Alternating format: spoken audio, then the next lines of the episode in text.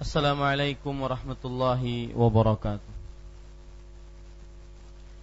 بسم الله الرحمن الرحيم إن الحمد لله نحمده ونستعينه ونستغفره ونعوذ بالله من شرور أنفسنا سيئات أعمالنا من يهده الله فلا مضل له ومن يضلل فلا هادي له وأشهد أن لا إله إلا الله وحده لا شريك له وأشهد أن محمدا عبده ورسوله. يا أيها الذين آمنوا اتقوا الله حق تقاته ولا تموتن إلا وأنتم مسلمون. يا أيها الناس اتقوا ربكم الذي خلقكم من نفس واحدة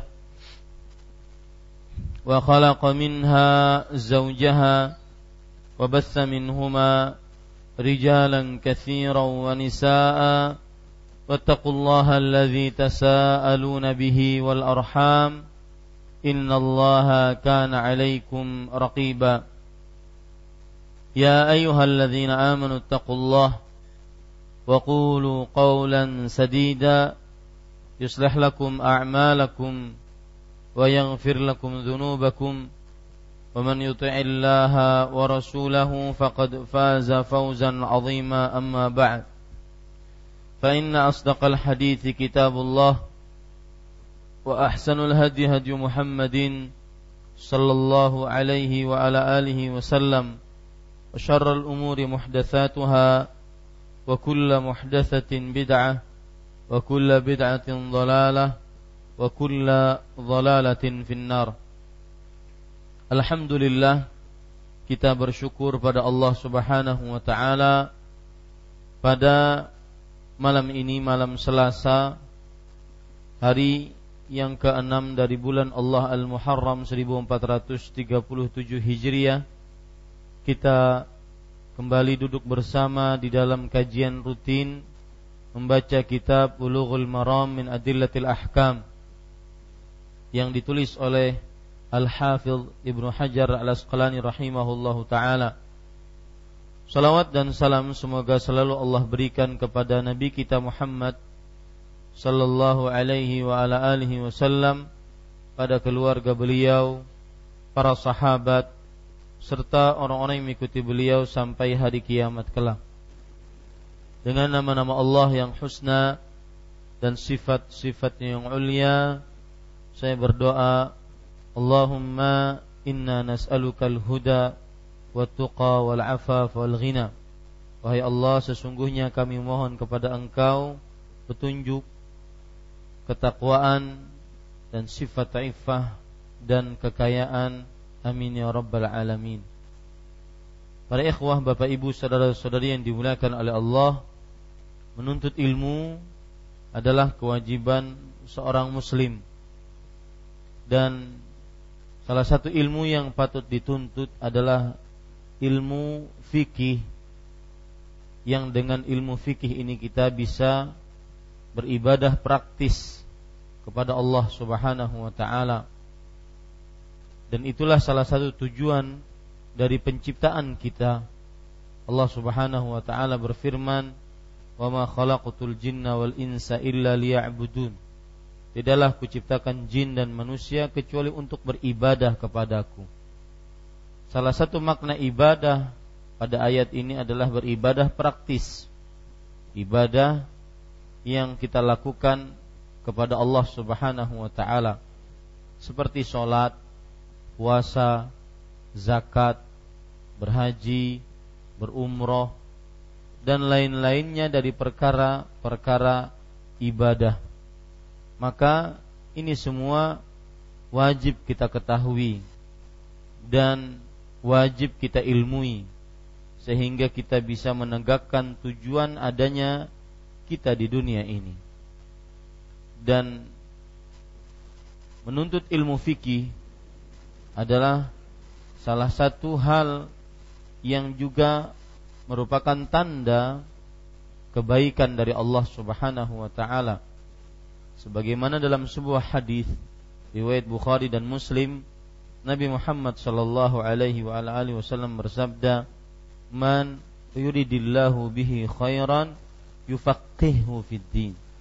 Barang siapa yang diinginkan oleh Allah Subhanahu wa taala kebaikan, niscaya Allah akan memfakihkan, memahamkan agama kepada dia.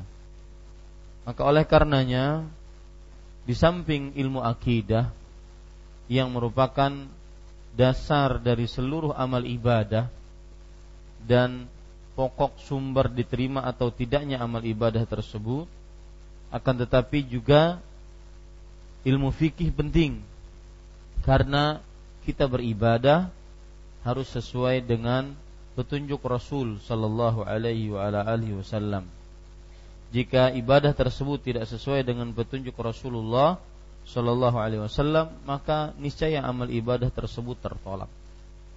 Oleh karenanya bagi para ikhwah dan akhwat, Bapak Ibu, saudara-saudari yang dimuliakan oleh Allah, tuntutlah ilmu fikih. Dia penting sebagaimana pentingnya ilmu akidah. Penting sebagaimana pentingnya ilmu tauhid. Karena ibadah yang kita kerjakan harus didasari dengan ilmu agama. Tidak akan diterima amal ibadah kita kecuali dengan ilmu agama. Saya melihat ada satu ketimpangan tatkala kita mengkaji akidah dibandingkan dengan mengkaji ilmu fikih. Maka dimulai dari kawan-kawan terdekat kita dahulu jamaah-jamaah yang memang mereka sangat intens untuk mengkaji kaji mengkaji ilmu-ilmu di masjid ini. Maka nasihatkan bahwasanya mengkaji ilmu fikih pun diperlukan. Terutama orang-orang yang mungkin mereka mempunyai kelapangan waktu, kelapangan kesempatan untuk mengkaji ilmu fikih ini. Dan ilmu fikih seperti yang saya bilang penting sebagaimana pentingnya ilmu akidah. Karena tidak akan bisa amal ibadah kita diterima oleh Allah Subhanahu wa taala kecuali mengilmui bagaimana cara beribadah tersebut. Dan dihilangkan bahwa pengajian yang besar di Masjid Imam Syafi'i cuma malam Kamis. Tidak. Malam-malam lain pun penting. Bahkan pembelajaran ilmu bulughul maram ini adalah pembelajaran yang sangat penting terutama kita baru-baru masuk kepada bab toharoh sehingga dari awal kita sudah memahami benar-benar bagaimana cara beribadah kepada Allah yang sesuai dengan petunjuk Rasul Sallallahu Alaihi Wasallam. Oleh karenanya dinasihati kawan-kawan yang cuma memperhatikan ilmu akidah saja, tetapi tidak memperhatikan ilmu fikih. Karena ilmu fikih ini adalah penting sebagaimana pentingnya ilmu akidah. Para ikhwah yang dirahmati oleh Allah Subhanahu wa taala, pada bab ini, apalagi bab ini adalah bab haid. Bab haid adalah mungkin sebagian laki-laki tidak terlalu memperhatikan bab ini.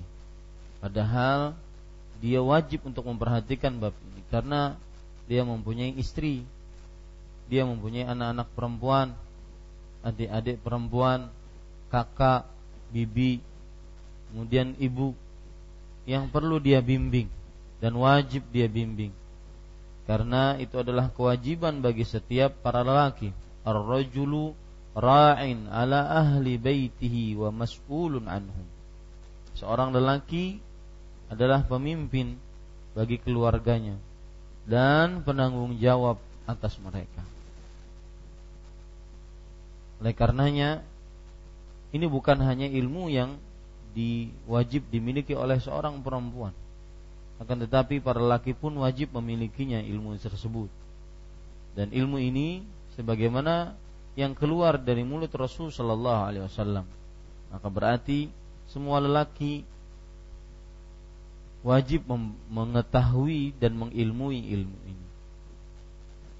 dan saya nasihatkan dengan sangat terutama kepada para pengurus-pengurus masjid, kemudian panitia-panitia kajian, mereka yang seharusnya lebih pantas untuk duduk di majelis-majelis ilmu.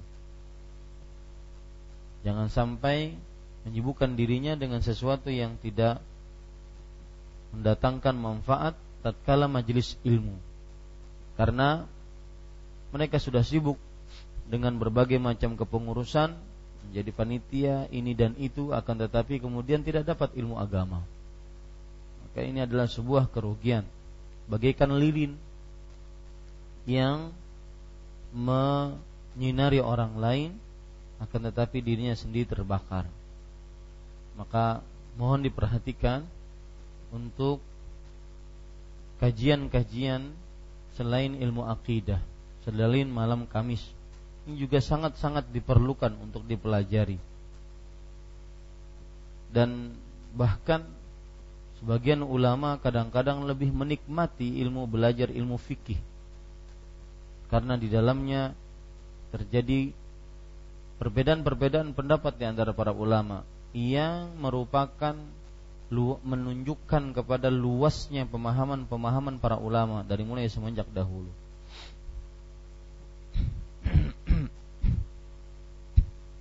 Ya, kita bahas bab yang baru. Bismillahirrahmanirrahim. Babul Haid. Dan sebelum saya membahas membahas eh, apa yang saya ucapkan tadi bukan berarti meringis atas apa yang dilihat dari jamaah kok sedikit ketika pengajian uh, fikih ataupun adab tidak tetapi ini adalah sebuah sebagai sebuah nasihat karena ketika tatkala ada seorang pun hanya seorang mungkin di depan saya, saya tetap akan mengajar. Yang membutuhkan siapa dan yang dibutuhkan siapa. Itu yang harus diingat. Bukan berarti meminta jamaah supaya banyak, tidak. Akan tetapi kita memerlukan ilmu ini, memerlukan untuk belajar ilmu agama. Bagaimana kita bisa beribadah kepada Allah Subhanahu wa taala di atas dasar ilmu agama dan itu adalah metode manhaj salaf yang selalu digembar-gemborkan beribadah di atas ilmu beribadah di atas dalil dari Al-Quran dan Sunnah Rasul Sallallahu Alaihi Wasallam. Adapun yang mengajar bukan tujuannya adalah banyaknya orang, akan tetapi bagaimana faedah tersebut tersebar di tengah masyarakat. Bagaimana ilmu tersebut kaum muslim umat Islam umat Nabi Muhammad sallallahu alaihi wasallam ini bisa mengilmui akan ilmu-ilmu yang merupakan warisan dari Nabi Muhammad sallallahu alaihi wasallam. Babul haid. Bab haid. Kita akan berikan beberapa mukaddimah tentang haid ini. Yang pertama, pengertian haid.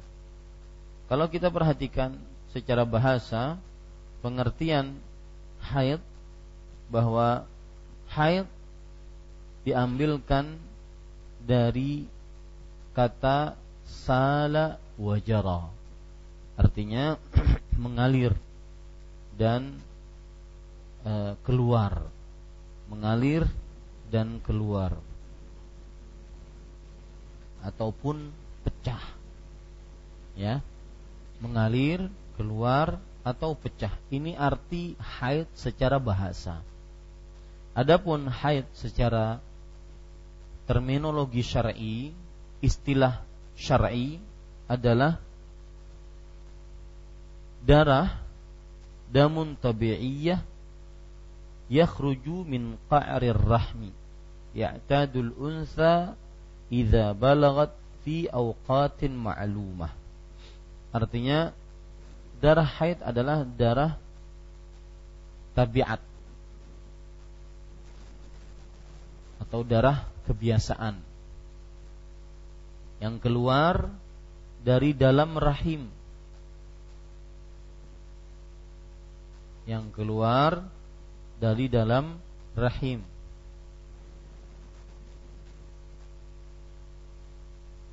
kebiasaan wanita jika ia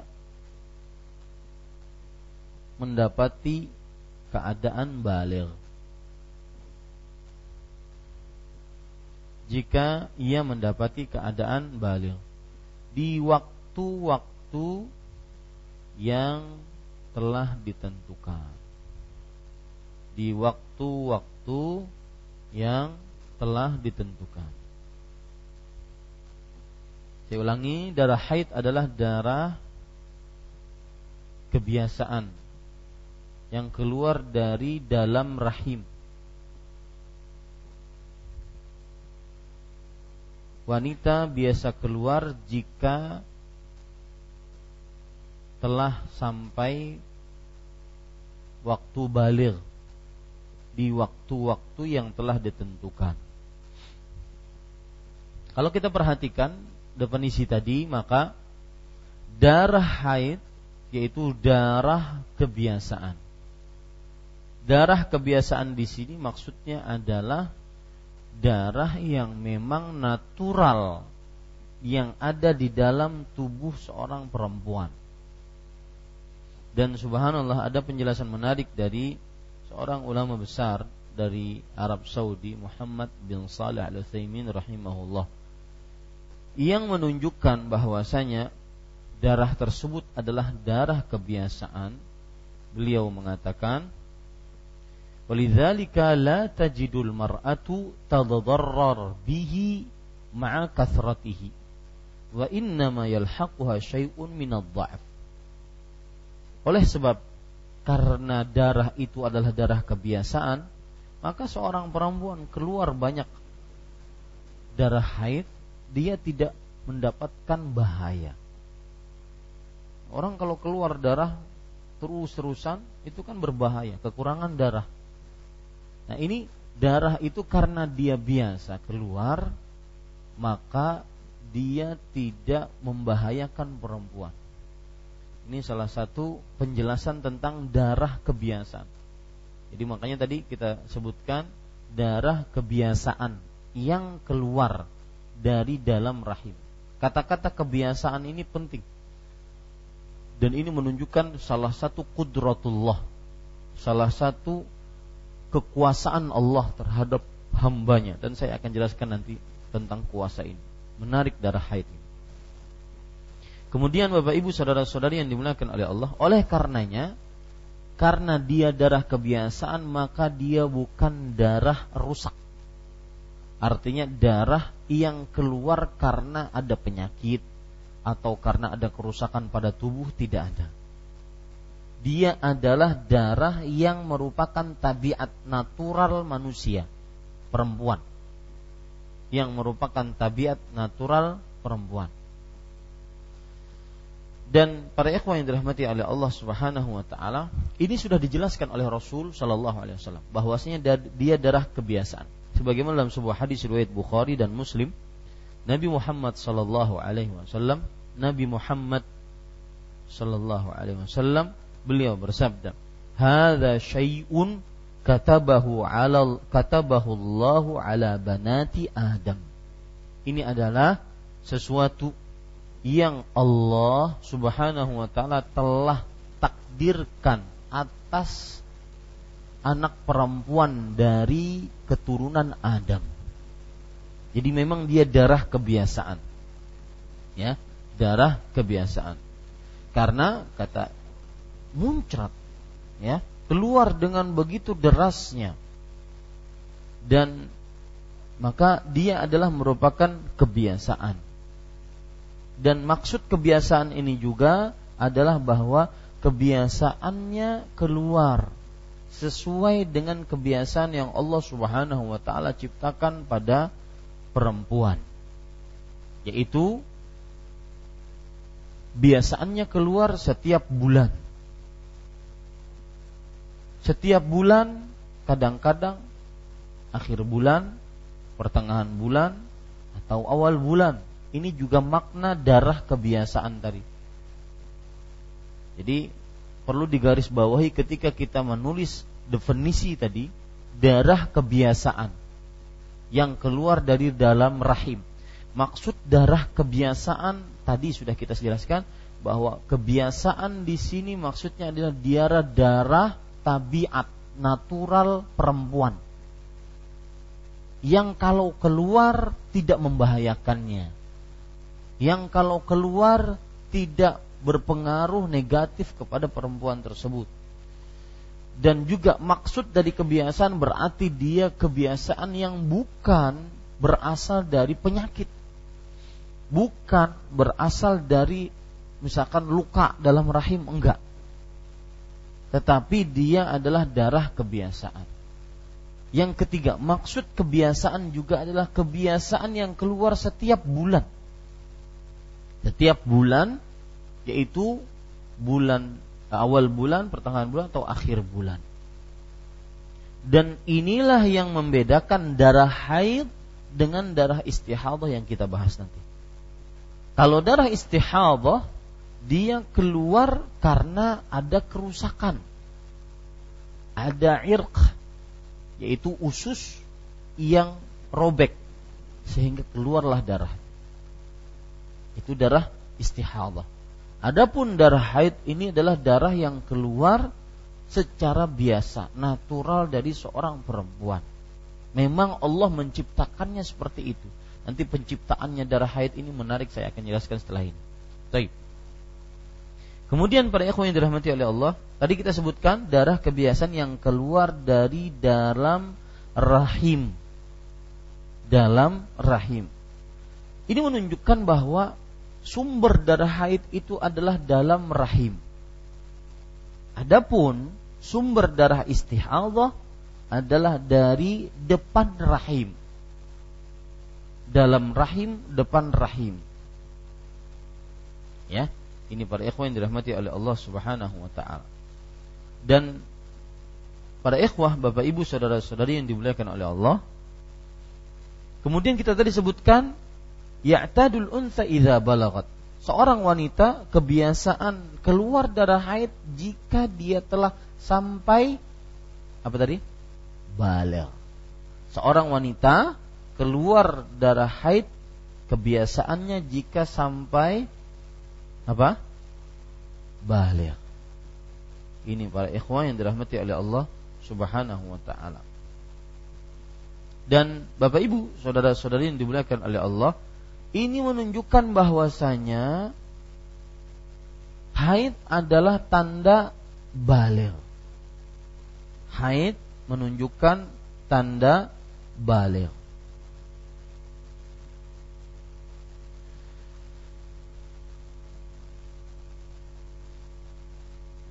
dan para ulama membicarakan tentang balik. Ada yang mengatakan bahwa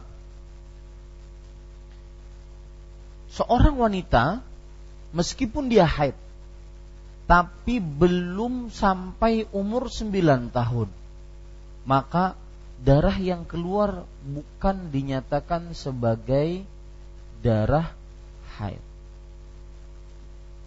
ini menunjukkan bahwasanya perempuan dibatasi umurnya. Ada yang mengatakan 9 tahun kalau sudah keluar darah haid baru haid.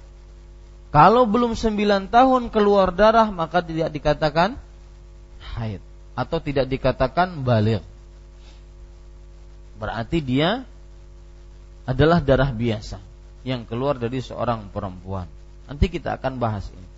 Yang jelas perempuan darah kebias darah haid adalah darah yang kebiasaan keluar dari dalam rahim seorang wanita biasa keluar itu jika dia telah sampai batasan balik. Batasan balik menunjukkan bahwasanya darah haid adalah tanda kebalikan. Dan ini pendapat yang lebih kuat yang akan kita bahas lebih dalam nanti bahwa kapan keluar darah meskipun umurnya sembil, kurang dari 9 tahun maka tetap dinyatakan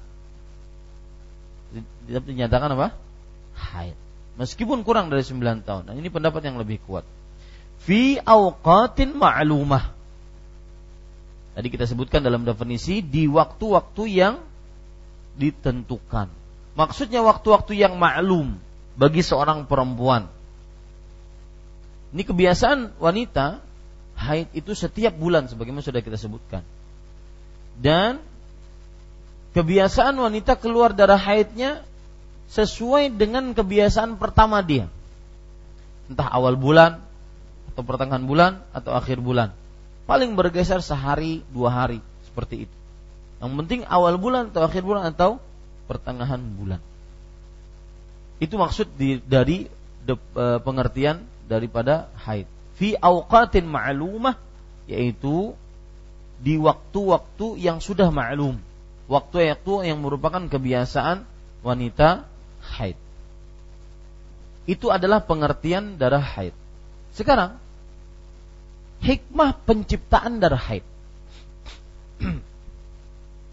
hikmah penciptaan darah haid, Bapak Ibu saudara-saudari yang dimuliakan oleh Allah. Kalau kita perhatikan penciptaannya dulu sebelum kita melihat hikmahnya. Bahwa Allah Subhanahu wa taala menciptakan dalam diri seorang perempuan darah yang dengan darah ini seorang janin nantinya akan men mengambil asupan makanan dari darah tersebut. Ketika dia berada di dalam rahim ibunya. Dan darah ini akan dipancarkan oleh Allah melalui rahim ibunya kemudian ke dalam pusar sang anak tersebut. Makanya jika seorang perempuan telah melahirkan maka darah tersebut berubah menjadi air susu. Oleh karenanya wanita yang hamil dan menyusui kebanyakan tidak haid. Tidak keluar darah kebiasaan. Kenapa? Karena darah tersebut ketika anaknya menjadi janin menjadi asupan untuk sang janin. Ketika anaknya sudah dilahirkan menjadi air susu ibunya. Ya. Kemudian Bapak Ibu dan sedikit wanita yang hamil dan wanita menyusui itu haid. Karena tadi darahnya digunakan untuk asupan makanan janinnya ataupun menjadi air susu bagi bayinya. Dan para ikhwan yang dirahmati oleh Allah bahwa kalau kita perhatikan ini yang menarik. Perhatikan asal penciptaan darah haid. Itu sebenarnya adalah dari sebuah plasenta yang ada dalam rahim sang ibu. atau sang perempuan. Plasenta ini adalah tempat untuk memasukkan hewan mani atau e, sel mani ke dalam plasenta tersebut yang di dalamnya sudah ada sel-sel telur sehingga jika sel mani datang, maka masuk ke dalam plasenta, maka pada saat itu dia bertelur. Sehingga terjadilah anak. Kalau seandainya hewan itu tidak jadi, maka plasenta ini dengan kudrat ilahi, dengan kudrat al-bari, kekuasaan sang pencipta Allah tabaraka wa taala dia pecah dan mengeluarkan darah. Itulah darah haid. Jadi darah haid itu sebenarnya di dalam plasenta. Yang mana plasenta itu tujuannya adalah tempat untuk mencampurkan sel apa mani dengan telur yang akhirnya berbuah menjadi seorang janin. Ini para ikhwan yang dirahmati oleh Allah Subhanahu wa taala. Saya bacakan ini saya ambilkan e, disebutkan di dalam kitab Khalqul Insan Bainat Tibbi wal Quran. Artinya penciptaan manusia di antara e, sisi kedokteran dan dari Al-Qur'an. Wa aslu dzalika anna rahima biqadratil bari yatakawwanu fihi aghyiyatun mukh makhmaliyah yatabattanu biha rahim. Artinya asal itu adalah bahwa rahim dengan kekuasaan Allah Al-Bari yang sang pencipta dia termasuk ke dalam sebuah plasenta. Jadi rahim ini dikelilingi oleh plasenta. Makhmaliyah. Ya, yang menutupi plasenta, yang menutupi rahim. Wahia mu'addatun lihtidanil buwaidah wal hayawanil manawi. Dan dia adalah disediakan oleh Allah untuk menampung sel-sel telur dan juga hewan ataupun sel-sel mani tadi. Jadi dia ada sel telur di dalamnya dan juga ada sel mani. Faidha lam yatimut talqih fil mi'adil muhaddad bihikmatillah tamazzaqat al aghshiyah wa kharaja ithra dhalika damul haid. Kalau seandainya eh, sel telur eh, sel telur dengan sel mani tadi tidak terjadi janin dengan takdir Allah, maka pada waktu yang telah ditentukan, maka dia akan pecah atau robek. Maka keluarlah darah haid tersebut. Wa ba'da tuhri fi amali ghisha'in jadid. Setelah suci, maka terjadi lagi plasenta yang baru yang menutupi rahim lagi. Yakunu fi kulli dauratin dan demikianlah selalu di setiap putaran terjadi seperti itu dengan takdir Allah Subhanahu wa taala.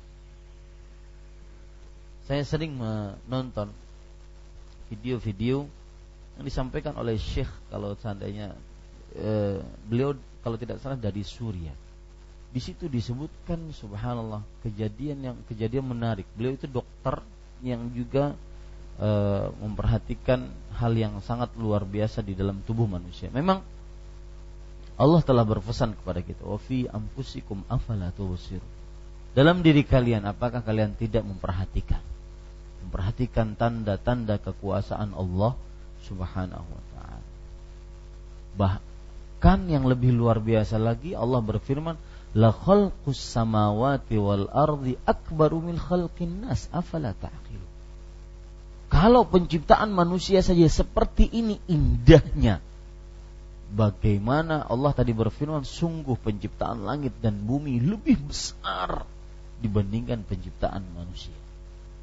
Dengan seperti itu kita akan mengagungkan Allah dan salah satu cara agar tidak masuk ke dalam jurang kesyirikan yaitu mengagungkan Allah Subhanahu wa taala. Silakan azan dulu.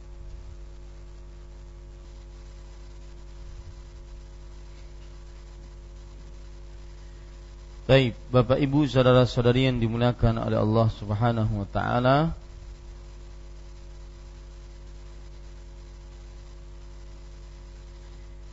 Permasalahan selanjutnya yang kita ingin bahas dari darah haid yaitu kalau sudah tadi hikmah dari darah haid dan juga asal dari darah haid maka ada permasalahan yang dibincangkan oleh ulama apakah haid mempunyai umur tertentu, baik awalnya atau akhirnya.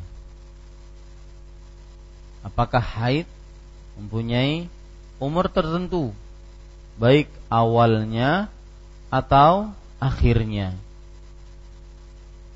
Misalkan seorang wanita bisa haid pada umur berapa? Dan seorang perempuan uh, perempuan berhenti haid pada umur berapa?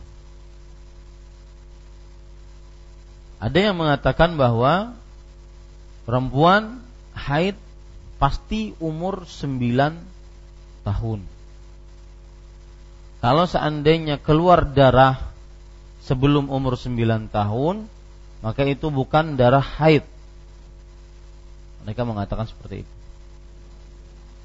Dan kalau ada lagi mengatakan bahwa waktu berakhir untuk perempuan haidnya adalah umur 50 tahun.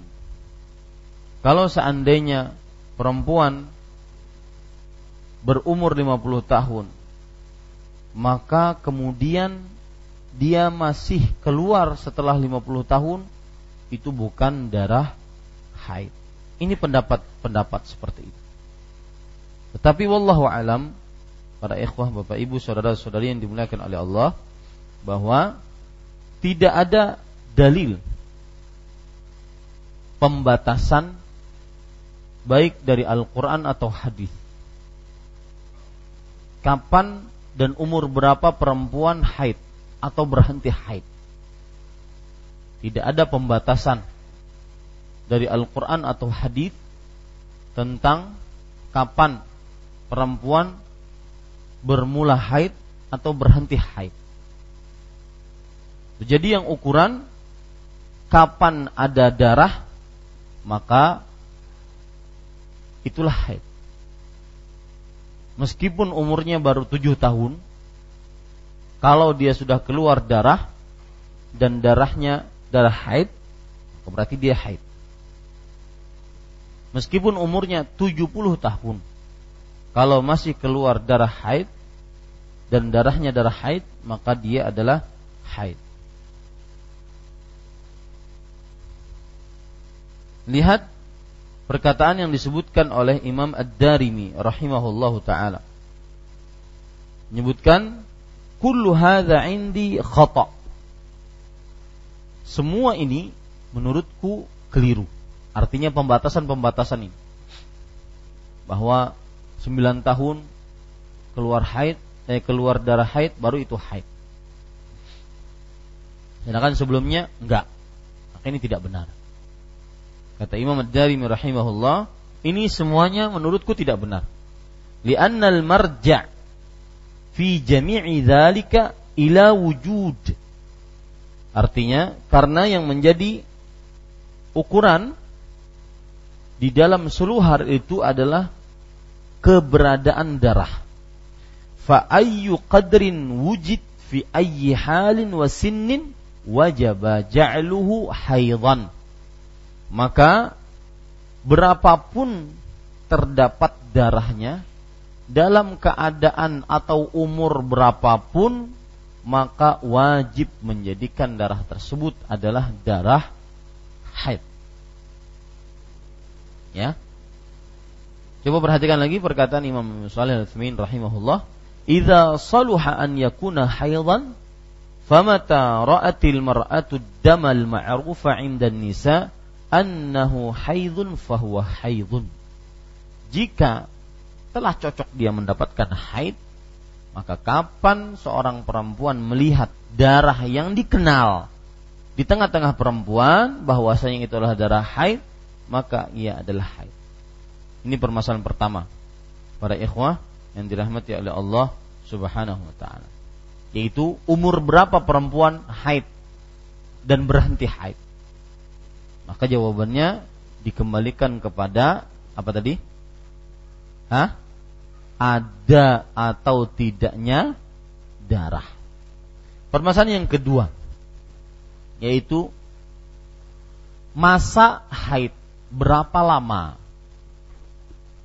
masa haid itu berapa lama? Pada ikhwah yang dirahmati oleh Allah Subhanahu wa taala terjadi perbedaan pendapat di antara ulama tentang masa haid. Jadi masa itu maksudnya gini.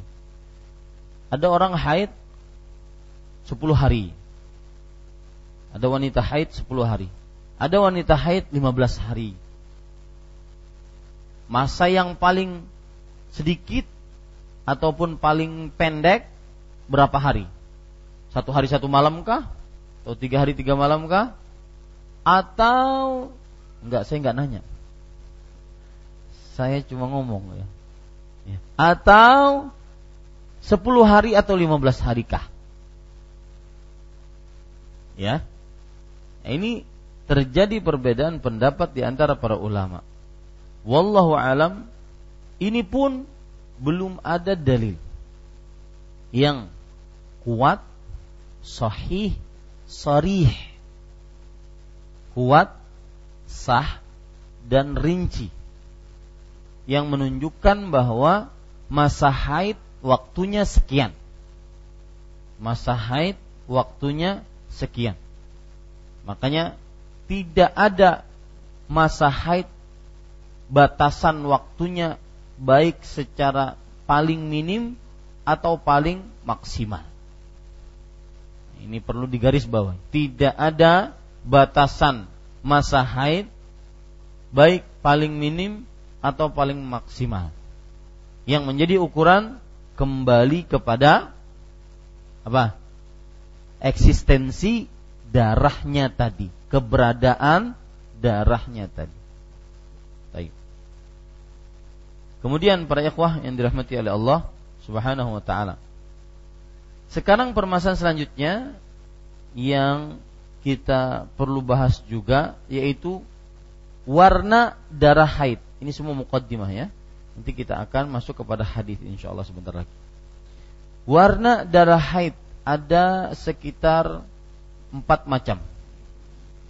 Yang pertama yaitu hitam, pekat. Ini sebagaimana hadis yang nanti kita baca. Hadis riwayat Aisyah dari Abu Daud An-Nasai bahwa Rasulullah Shallallahu Alaihi Wasallam bersabda, "Idza kana damul haidhi fa innahu aswad." Jika dia darah haid, sesungguhnya dia darah hitam aswadu yu'raf atau yu'rif. Hitam yang dikenal kalau pakai yu'raf pakai fathah. Atau yu'rif yang berbau. Ya. Jadi da, nanti kita baca hadisnya itu di sana ada kata-kata yu'raf dan yu'rif. Insyaallah kita baca sebentar lagi. Nah, nanti ada di dalam hadis itu yu'rafu atau yu'rifu. Bisa dua ya. Eh. Kalau dia atas yu'rafu maka berarti dikenal. Dikenal para perempuan. Kalau yu'rifu berarti bau menyengat atau ya baunya menyengat. Ya. Nah, ada pembicaraan kembali kepada plasenta tadi. Kenapa dia baunya menyengat dan kental? Karena apa? Ada yang tahu? Karena apa? Pecah plasenta yang pecah tadi ikut. Subhanallah. Ya. Dan ini di uh, saya baca tadi bahwa setelah penelitian disebutkan oleh Syekh Utsaimin rahimahullah dalam kitab Fathul Alam Fathu Zil Jalali wal Ikram Syarah Bulughul Maram bahwa penemuan ilmiah kedokteran setelah diperiksa materi yang ada dalam darah haid itu darah plus plasenta. Makanya dia kental dan juga baunya menyengat. Plasenta yang kalau seorang perempuan melahirkan ya yang belum pernah menghadiri pelahiran istrinya tidak akan pernah tahu. Apalagi suami-suami yang e, takut keluar apa di samping istrinya. Dia pingsan duluan sebelum istrinya. ya itu keluar plasenta yang kalau seandainya sudah keluar sudah dibuang. Itu sebenarnya sebuah kudratullah ya azza wa itu adalah kekuasaan Allah yang sangat luar biasa. Dan itu baunya menyengat. Nah kalau tidak jadi e, kandungan maka dia akan keluar bersamaan dengan darah haid yang menjadikan dia hitam. Subhanallah. Ini Bapak Ibu saudara-saudari yang dimuliakan oleh Allah Subhanahu wa taala. Baik. Jadi yang pertama adalah tan warna darah haid itu hitam, pekat.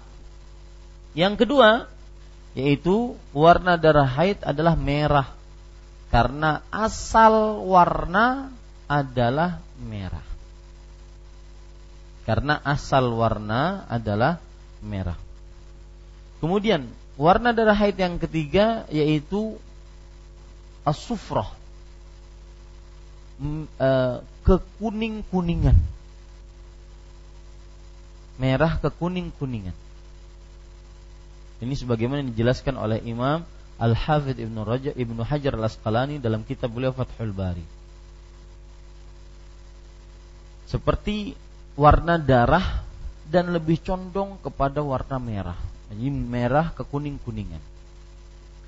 Kemudian yang keempat, keruh. Ya. Keruh.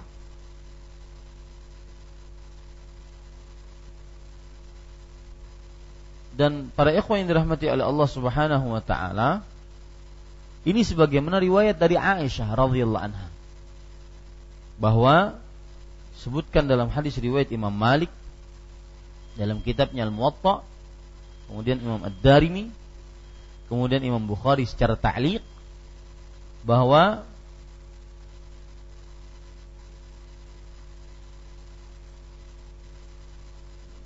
Alqamah bin Abi Alqamah meriwayatkan dari ibunya. Ibunya adalah orang yang dimerdekakan oleh Aisyah radhiyallahu anha. Ibunya bercerita, "Kanan nisa yab'atsna ila Aisyata ummil mu'minin bidarajah fiha al-qursub." Artinya, para perempuan memperlihatkan kepada Aisyah yaitu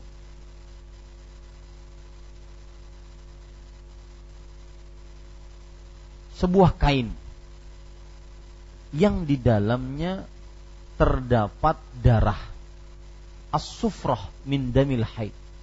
Darah yang warnanya merah kekuning-kuningan karena darah haid yas'alnaha 'anis salah apakah wanita yang keluar darah seperti ini wajib salat fataqulu lahunna la ta'jalna hatta tarayinna al-qissatal bayda jangan kalian tergesa-gesa Artinya ini darah haid. Yang tadi keruh ataupun tadi merah ke kuning-kuningan itu adalah darah haid. Sampai keluar lendir putih. Nah, ini menunjukkan para ikhwan yang dirahmati oleh Allah bahwa darah haid adalah keruh ataupun merah kuning-kuningan atau merah atau hitam pekat. Baik. Sekarang kita baca hadis yang pertama. Yang disebutkan oleh penulis di dalam babul haid. An Aisyah radhiyallahu anha qalat, "Inna Fatimah binta Abi Hubaishin kanat tustahadhu. Faqala Rasulullah sallallahu alaihi wasallam, "Inna damal haidhi damun aswadu yu'raf. Fa idza kana dhalika fa amsiki 'anil kana al-akharu fatawaddai. Rawahu Abu Dawud wan Nasa'i wa Hibban wastankarahu Abu Hatim. Artinya, dari Aisyah radhiyallahu anha dia berkata, sesungguhnya Fatimah binti Abi Hubeish pernah beristihadah, keluar darah penyakitnya. Maka berwarna maka Rasulullah Shallallahu alaihi wasallam bersabda kepadanya, Sesungguhnya darah haid itu berwarna hitam yang sudah dikenal. Jika keadaannya seperti itu maka berhentilah melakukan sholat. Namun apabila tidak seperti itu maka berwudulah lalu kerjakanlah sholat. Diriwayatkan oleh Abu Dawud, An-Nasai dan disahihkan oleh Ibnu Hibban serta Al-Hakim. Namun hadis ini dianggap mungkar oleh Abu Hatim dari Aisyah. Poin pertama dari hadis ini adalah biografi perawi yang meriwayatkan hadis ini. Beliau adalah Aisyah radhiyallahu anha dan Aisyah sudah sangat sering kita lewati. Dan begitu banyak pelajaran-pelajaran yang kita bisa ambil dari seorang Aisyah radhiyallahu anha. Dan Bapak Ibu saudara-saudari yang dimuliakan oleh Allah, oleh karenanya kita langsung kepada biografi Fatimah bintu Abi Hubeish. Ya. Dan Fatimah bintu Abi Hubeish ini pun juga telah kita e, bicarakan pada waktu e, tentang pembatal-pembatal wudhu. Lihat hadis-hadis yang berkaitan dengan pembatal-pembatal wudhu. Maka kita akan dapati bahwa uh, Aisyah Fatimah binti Abi Hubeish kita sudah pelajari. Yang menarik dari Fatimah binti Abi Hubeish, beliau adalah wanita ya, salah satu dari wanita di zaman Rasulullah SAW yang istihadah sangat sering keluar darah istihadah. Dan anak-anak dari Abu Hubeish ini banyak yang istihadah. Fatimah bintu Abi Hubeish, Asma bintu Abi Hubeish. Banyak yang istihadah. Dan ini merupakan ujian bagi perempuan. Ya, nanti saya akan jelaskan apa itu istihadah. Baik. Kemudian poin yang kedua dari hadis ini, yaitu makna hadis ini. Dari Aisyah radhiyallahu anha, dia berkata, sesungguhnya Fatimah bintu Abi Hubeish pernah beristihadah. Istihadah para ikhwan yang dirahmati oleh Allah Subhanahu wa taala kalau kita perhatikan istihadah adalah darah yang keluar karena penyakit. Darah yang keluar karena penyakit.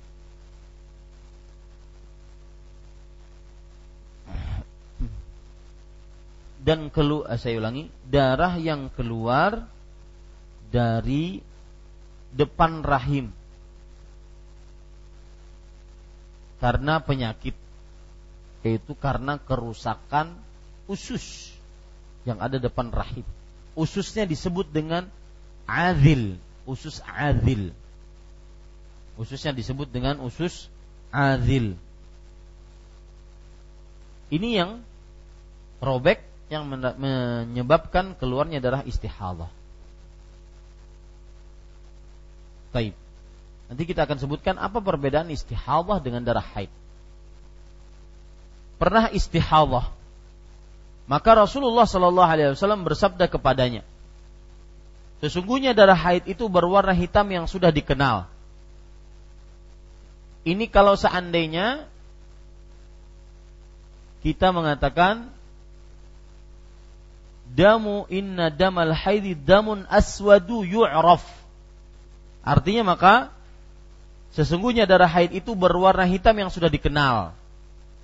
Kalau dikasih yu'rif ya, maka sesungguhnya darah haid itu berwarna hitam yang berbau pekat, menyengat. Nah, begitu terjemahannya. Jadi dua-duanya boleh. Entah yu'raf atau yu'rif. Dua-duanya boleh. Kalau yu'raf berarti sudah dikenal. Wanita haid tahu itu warnanya, kemudian e, perempuan tahu itu darah haid. Atau yu'rif maka dia adalah darah hitam yang baunya menyengat. Nah ini para ikhwan yang dirahmati oleh Allah. Jika keadaannya seperti itu, maka berhentilah melakukan sholat. Artinya, kalau keluar darah haid, maka tidak boleh sholat. Berhenti sholat di sini maksudnya tidak boleh sholat dan kalau memaksakan sholat tidak sah dan bahkan berdosa. Ya, kita lanjutkan. Namun apabila tidak seperti itu, artinya apabila darahnya tidak keluar, seperti yang disebutkan tadi, hitam yang dikenal atau hitam baunya menyengat, maka berwudulah. Tetap wajib sholat dengan cara berwudu. Dalam riwayat yang lain nanti membasuh kemaluannya lalu kerjakan sholat. Artinya wanita yang istihadah itu sama dengan wanita yang suci. Tidak ada bedanya, tetap wajib sholat, wajib puasa. Yang membedakannya hanya nanti ketika dia ingin berwudu, dia wajib membasuh kemaluannya dulu. Baru setelah itu dia berwudu, baru setelah itu dia sholat. Adapun hukum-hukum lainnya semuanya sama dengan wanita suci. Makanya para ikhwan yang dirahmati oleh Allah Subhanahu wa taala wanita istihadah sama dengan wanita suci. Nanti kita akan sebutkan ya dalam eh, apa hukum dan pelajaran kita bisa ambil. Namun apabila tidak seperti itu maka berwudulah lalu kerjakanlah sholat. Artinya tidak seperti itu maksudnya tidak keluar darah seperti itu. Nah, ini menunjukkan bahwasanya wanita haid dia bisa mengenal dirinya haid satu dengan darah.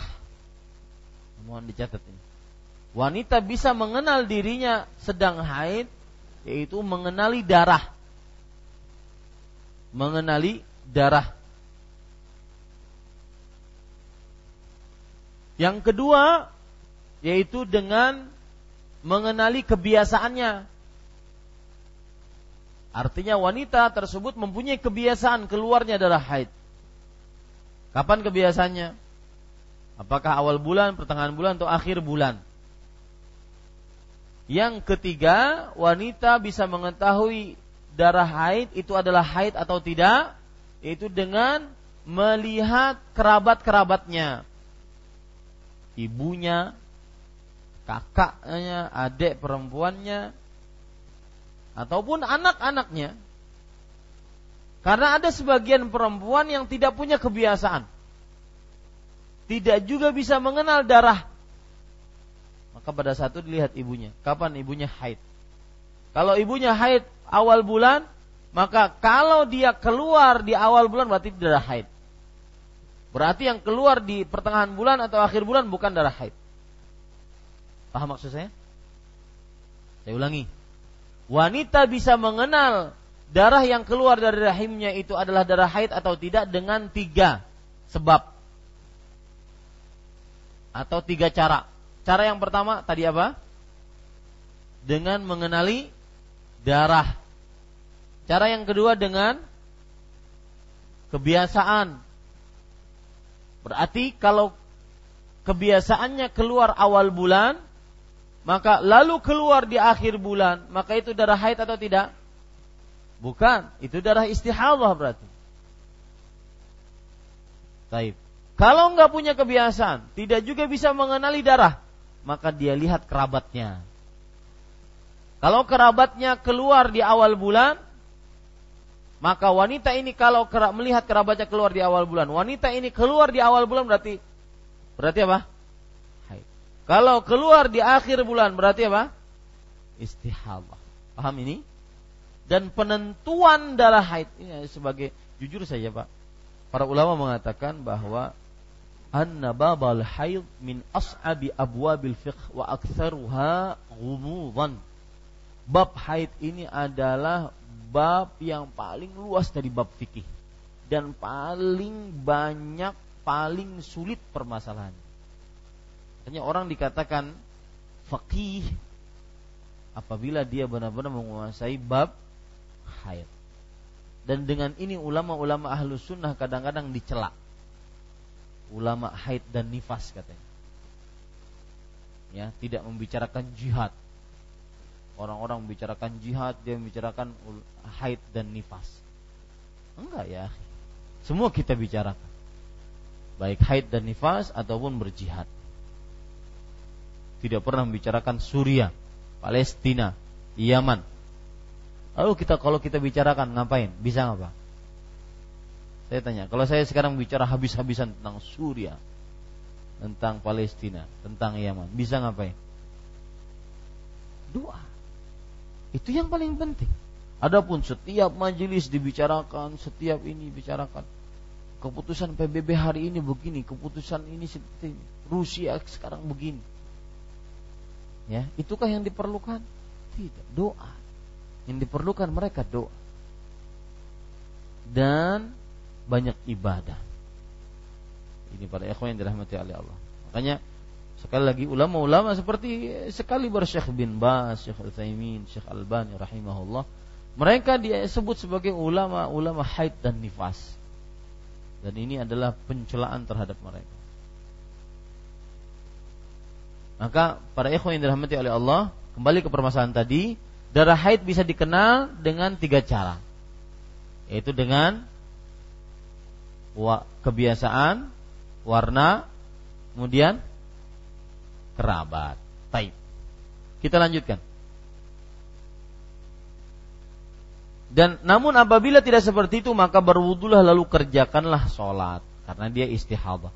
Diriwayatkan oleh Abu Daud, An-Nasai disahihkan oleh Ibnu Hibban dan Al-Hakim.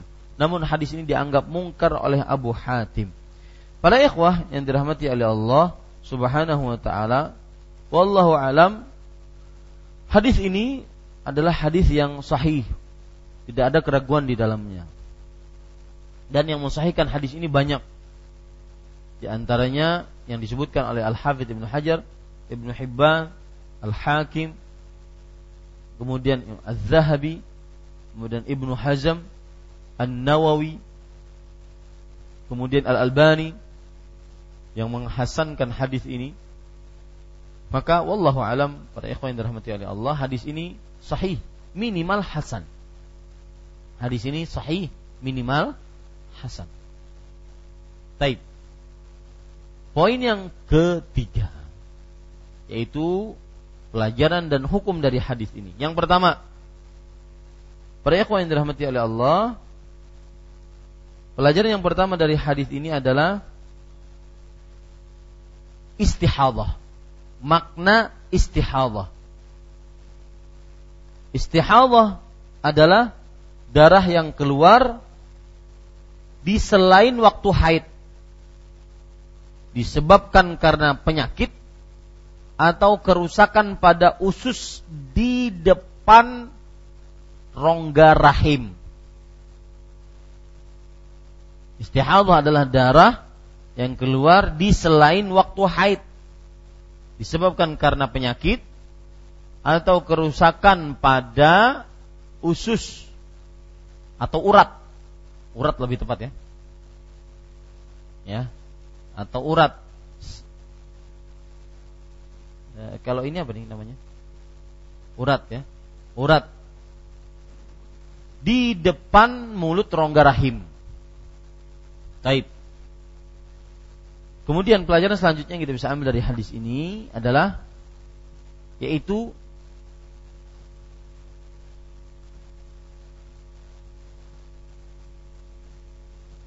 hadis ini menunjukkan tentang warna darah haid. Hadis ini menunjukkan tentang warna darah haid. Warna darah haid yaitu hitam, pekat. Sebagaimana yang sudah kita sebutkan tambahan-tambahannya tadi. Kemudian pada ikhwan yang dirahmati oleh Allah Subhanahu wa taala. Hadis ini menunjukkan juga jika seorang terkena darah haid maka dia berhenti dan tidak boleh sholat. Berhenti dan tidak boleh sholat. Atau lebih tepatnya haid menghalangi seseorang seorang wanita untuk sholat haid menghalangi seorang wanita untuk sholat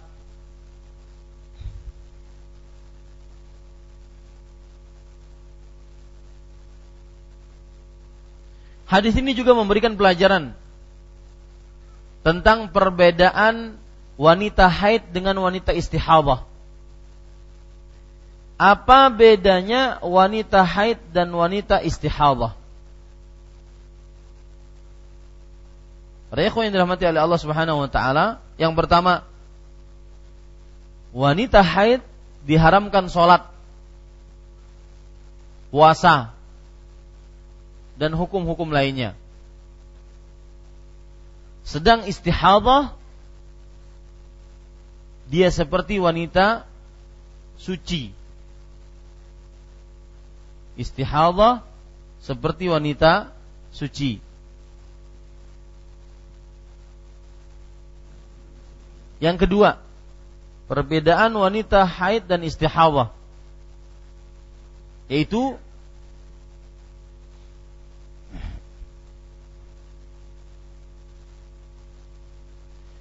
wanita haid mandi tatkala suci dari haidnya.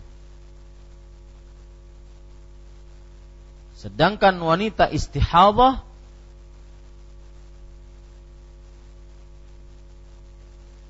tidak wajib mandi. Hanya dianjurkan. Tidak wajib mandi. Hanya dianjurkan.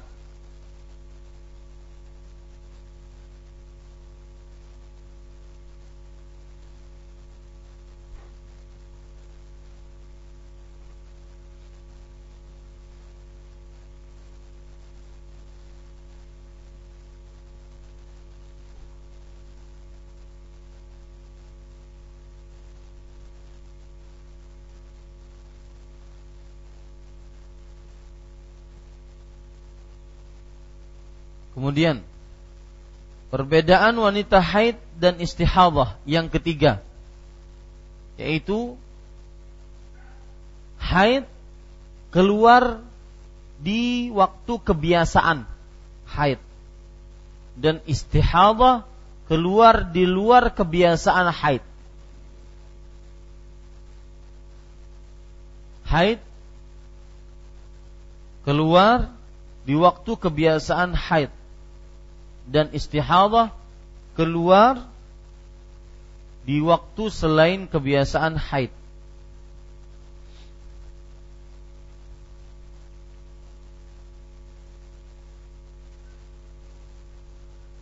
Kemudian perbedaan antara haid dan istihadah dilihat dari darah.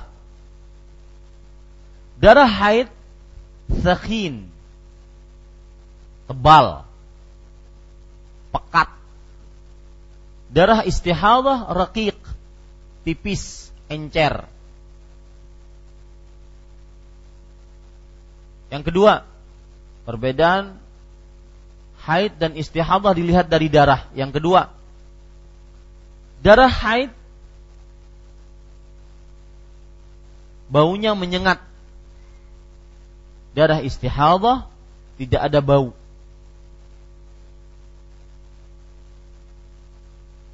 Yang ketiga Yang ketiga dari apa ini? Perbedaan antara haid dan nifas dilihat dari darah. Darah haid Hah? Ya. Darah istihadah tidak ada tidak ada bau. Itu yang kedua. Yang ketiga sekarang. Darah haid apa namanya ya tajammat menyatu atau apanya jadi menggumpal. Sedangkan istihadah cair. Ini perbedaan-perbedaan antara darah haid dan darah istihadah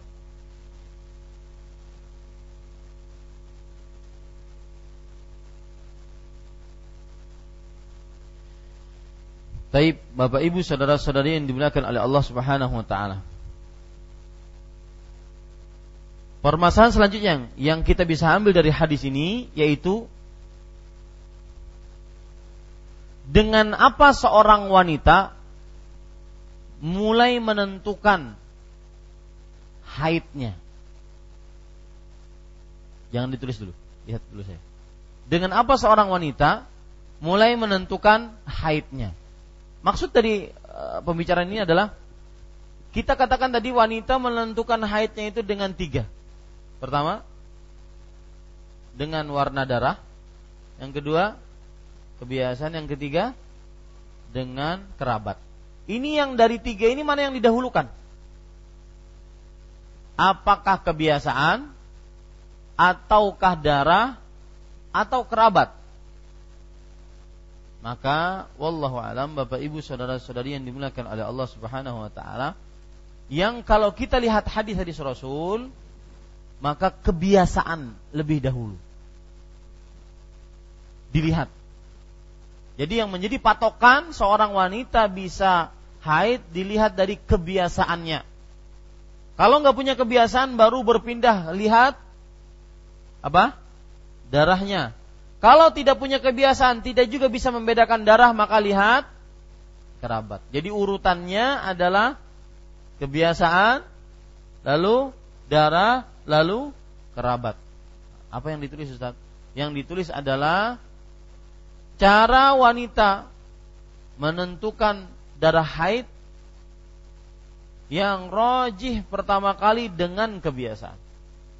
Yang rojih pertama kali dengan kebiasaan.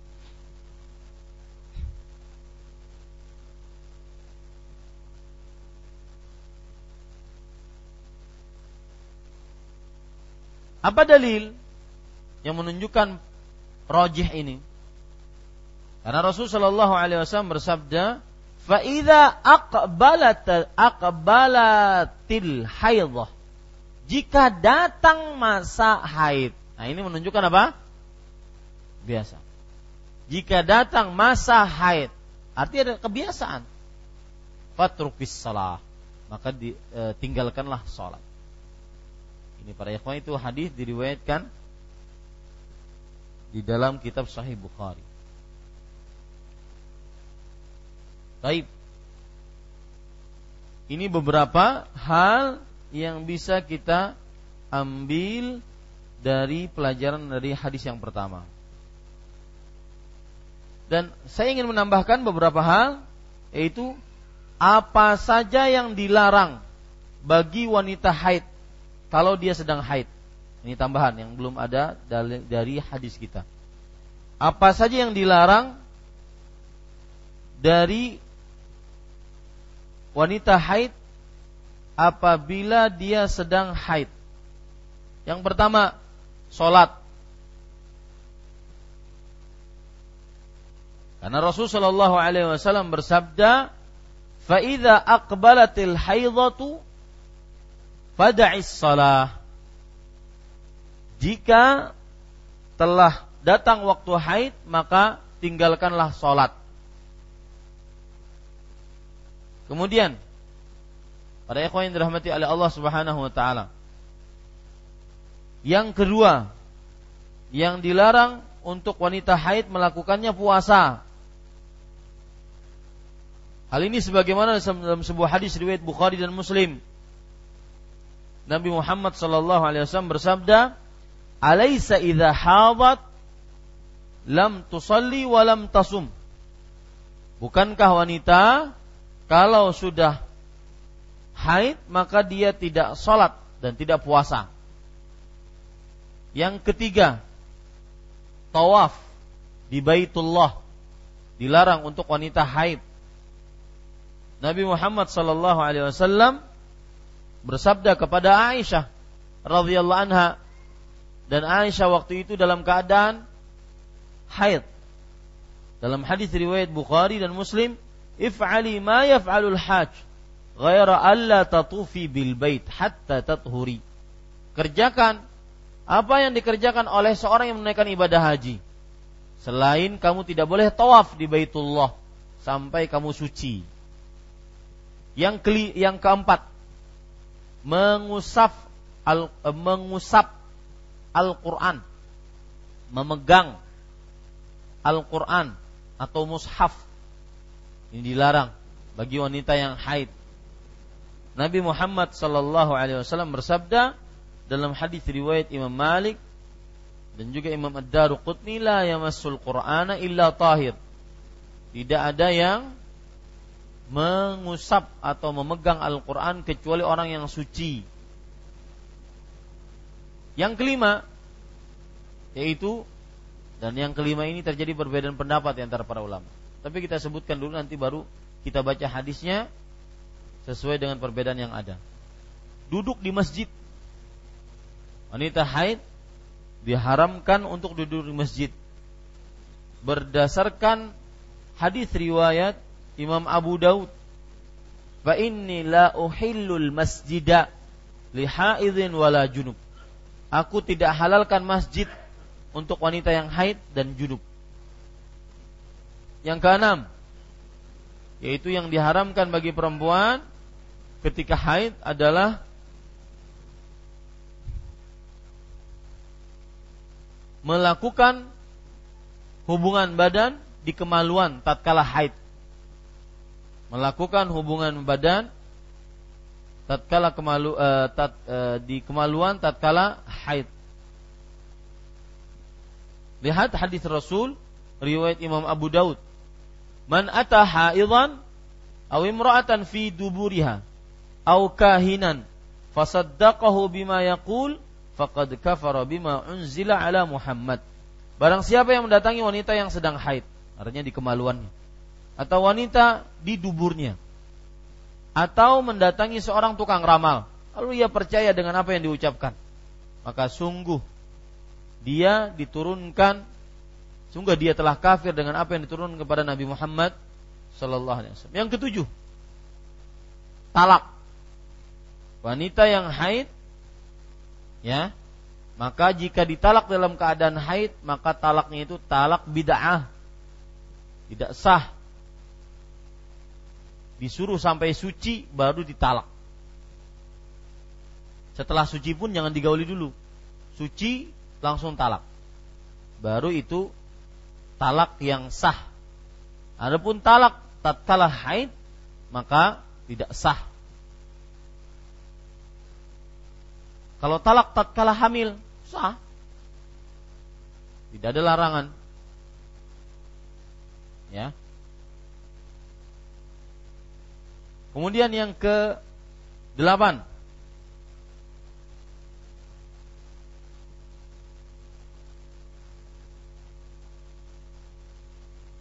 Yaitu seorang perempuan Oh ini tidak masuk yang kedelapan tidak masuk. Ya, ya itu saja hukum-hukum bagi perempuan apabila dia wanita haid maka dilarang hal-hal yang sudah disebutkan tadi. Taib, para ikhwan yang dirahmati oleh Allah Subhanahu wa taala. Permasalahan selanjutnya yang kita bisa ambil dari hadis ini yaitu wanita yang haid tadi kita sudah kita sebutkan dia tidak boleh mengerjakan sholat maka apabila wanita tersebut suci di waktu asar wajibkah dia sholat asar Nah, ini pertanyaannya. Wanita tersebut suci di waktu asar. Wajibkah dia sholat asar? Maka jawabannya iya, wajib.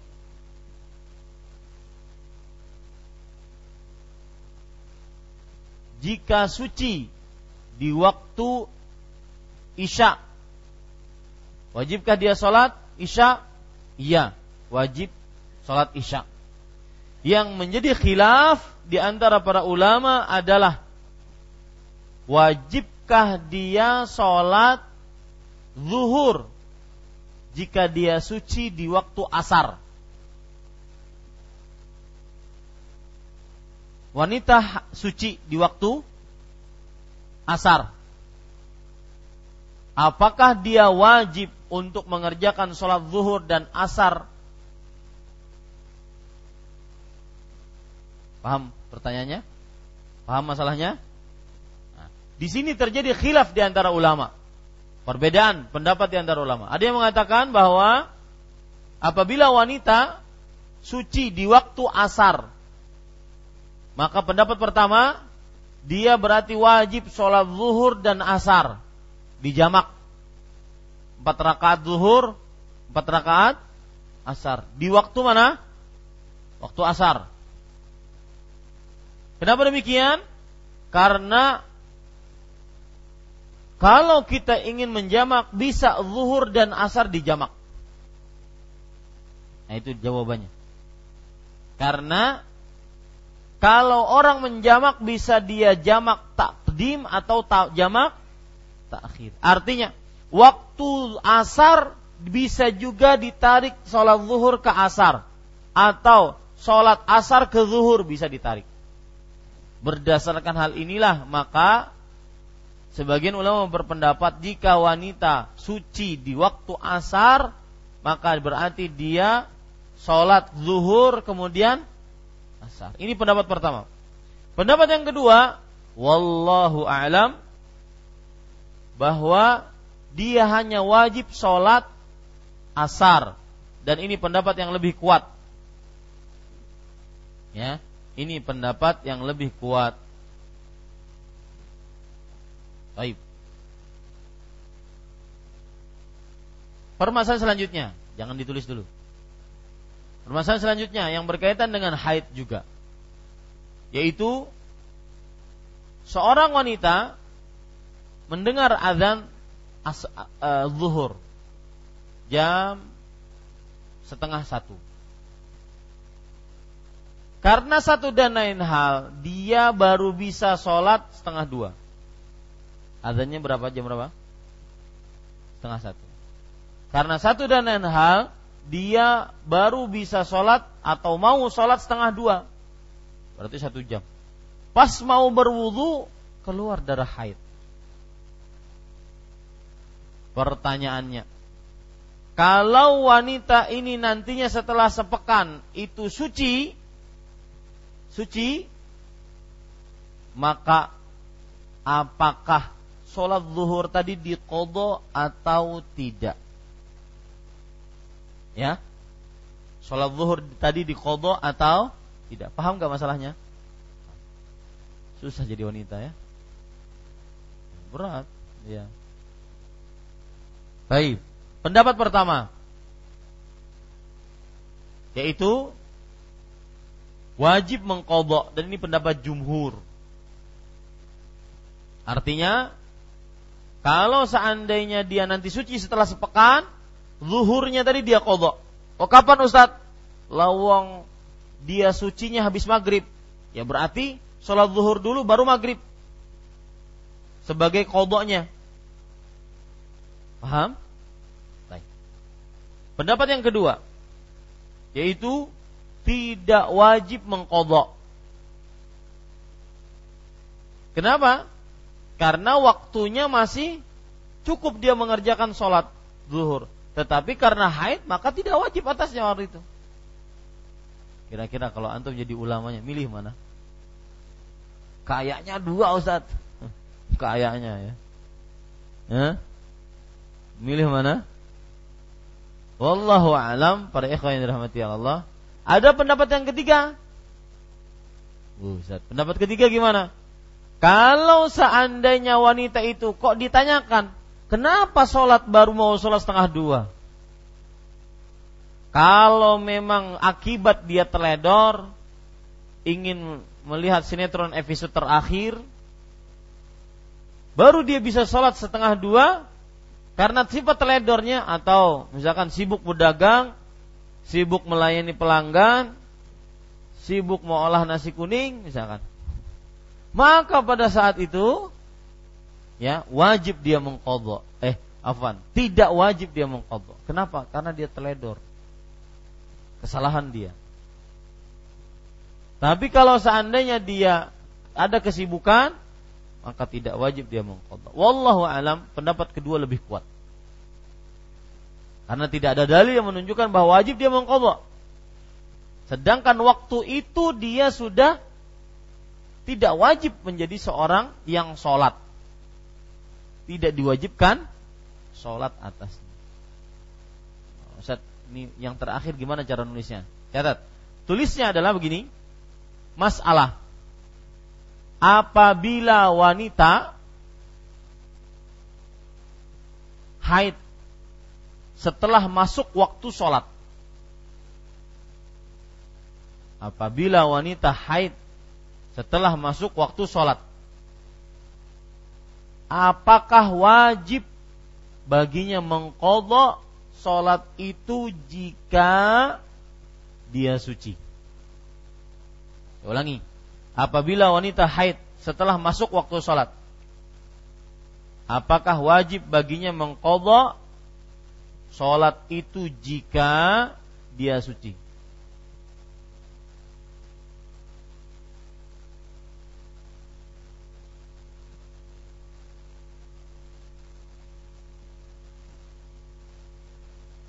Sudah?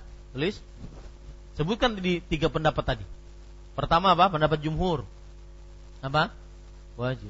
Yang kedua yaitu tidak tidak wajib. Yang ketiga dirinci. Kalau seandainya dia teledor maka wajib mengkodok. Kalau tidak teledor maka tidak wajib mengkodok.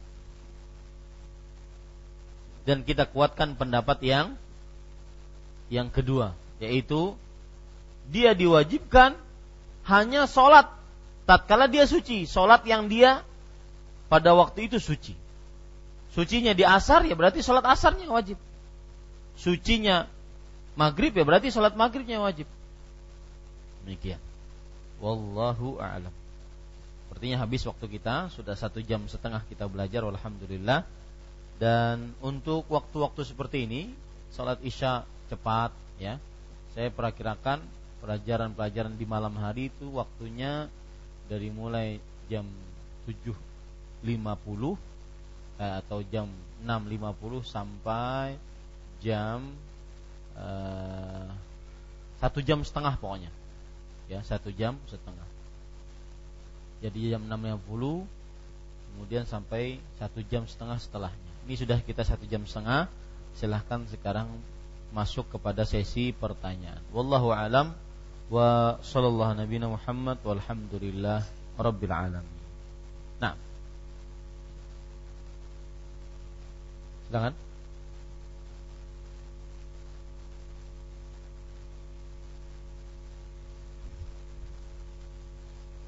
Assalamualaikum Ustaz Assalamualaikum warahmatullahi wabarakatuh Pertanyaan via BBM Barakallahu fiik.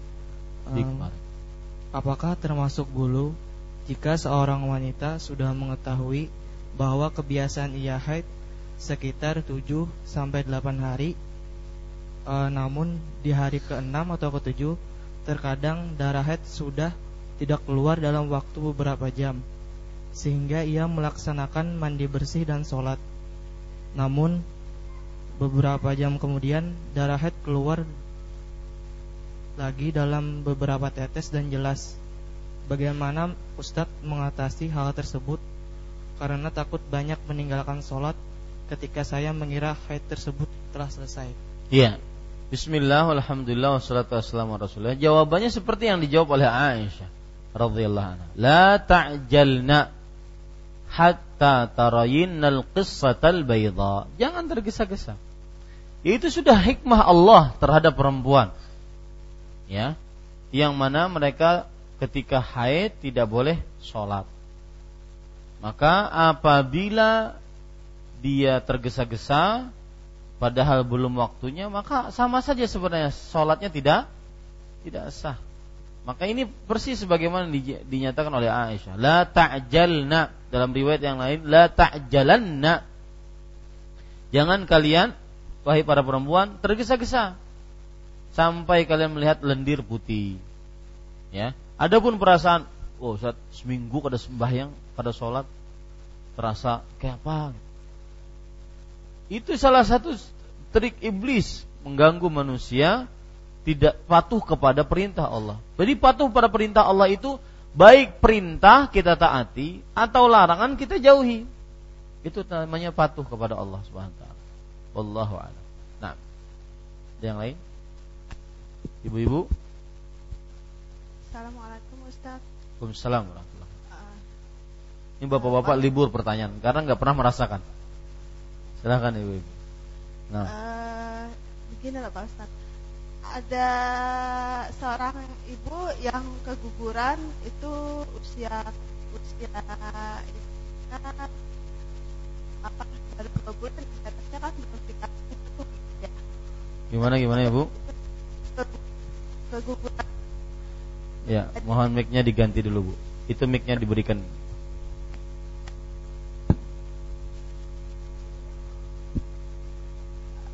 Ya, silakan, Bu. Uh, Ulangi, Bu, dari pertama. Oh, Ada ibu yang keguguran. Ya, keguguran uh, usia janinnya tuh dua bulan, Ustadz. Itu kan belum ada ruhnya ya, Ustadz ya. Apakah wajib janinnya itu e, dikubur dikasih nama terus di seperti layaknya jenazah gitu. Terus yang kedua Ustadz janinnya itu ada yang tidak mengetahui kalau itu janin itu jadi dihancur terus dibuang begitu saja apakah dia berdosa apa gimana Ustadz hukumnya? Iya. Ya begitu Pak Ustadz makasih ya sama-sama Ibu. Jazakumullah khair atas pertanyaannya. Maka untuk janin keguguran kalau seandainya sudah lewat dari empat bulan yang mana empat bulan tersebut sebenarnya sudah manusia karena dia hidup dan ditiupkan ruh padanya maka yang pertama kalau keguguran berarti dia seperti melahirkan seorang anak dan kalau seorang melahirkan seorang anak, maka wallahu alam tidak mengapa diberi nama, kemudian tidak mengapa diakikahi. Meskipun tidak sewajib kalau seandainya dia mengakikahi anaknya. Makanya saya katakan tidak mengapa. Diberi nama, tidak mengapa diakikahi. Adapun tata cara penguburannya, maka karena dia manusia dan biasanya kalau sudah empat bulan itu ada semacam anggota-anggota tubuh yang sudah mulai terlihat. Maka dia dikuburkan seperti manusia. Mungkin tidak dimandikan, akan tetapi dikafani dan dikuburkan sebagaimana manusia. Adapun kalau seandainya sebelum ditiupkan ruh, yaitu sebelum dua bulan atau sebelum empat bulan, Bagaimana yang ditanyakan tadi? Dua bulan. Maka ini adalah gumpalan darah dan gumpalan daging. Dan belum menjadi uh, ruh manusia. Maka pada uh, belum menjadi manusia atau ti, belum ditiupkan ruh padanya. Maka pada saat itu kalau dia keguguran sebelum empat bulan maka tidak perlu untuk diakikahi atau dinamai. Dan e, gumpalan darah yang keluar tersebut maka dianggap sebagai gumpalan darah biasa bisa dia kubur dan itu lebih baik atau dia buang tidak mengapa. Ya.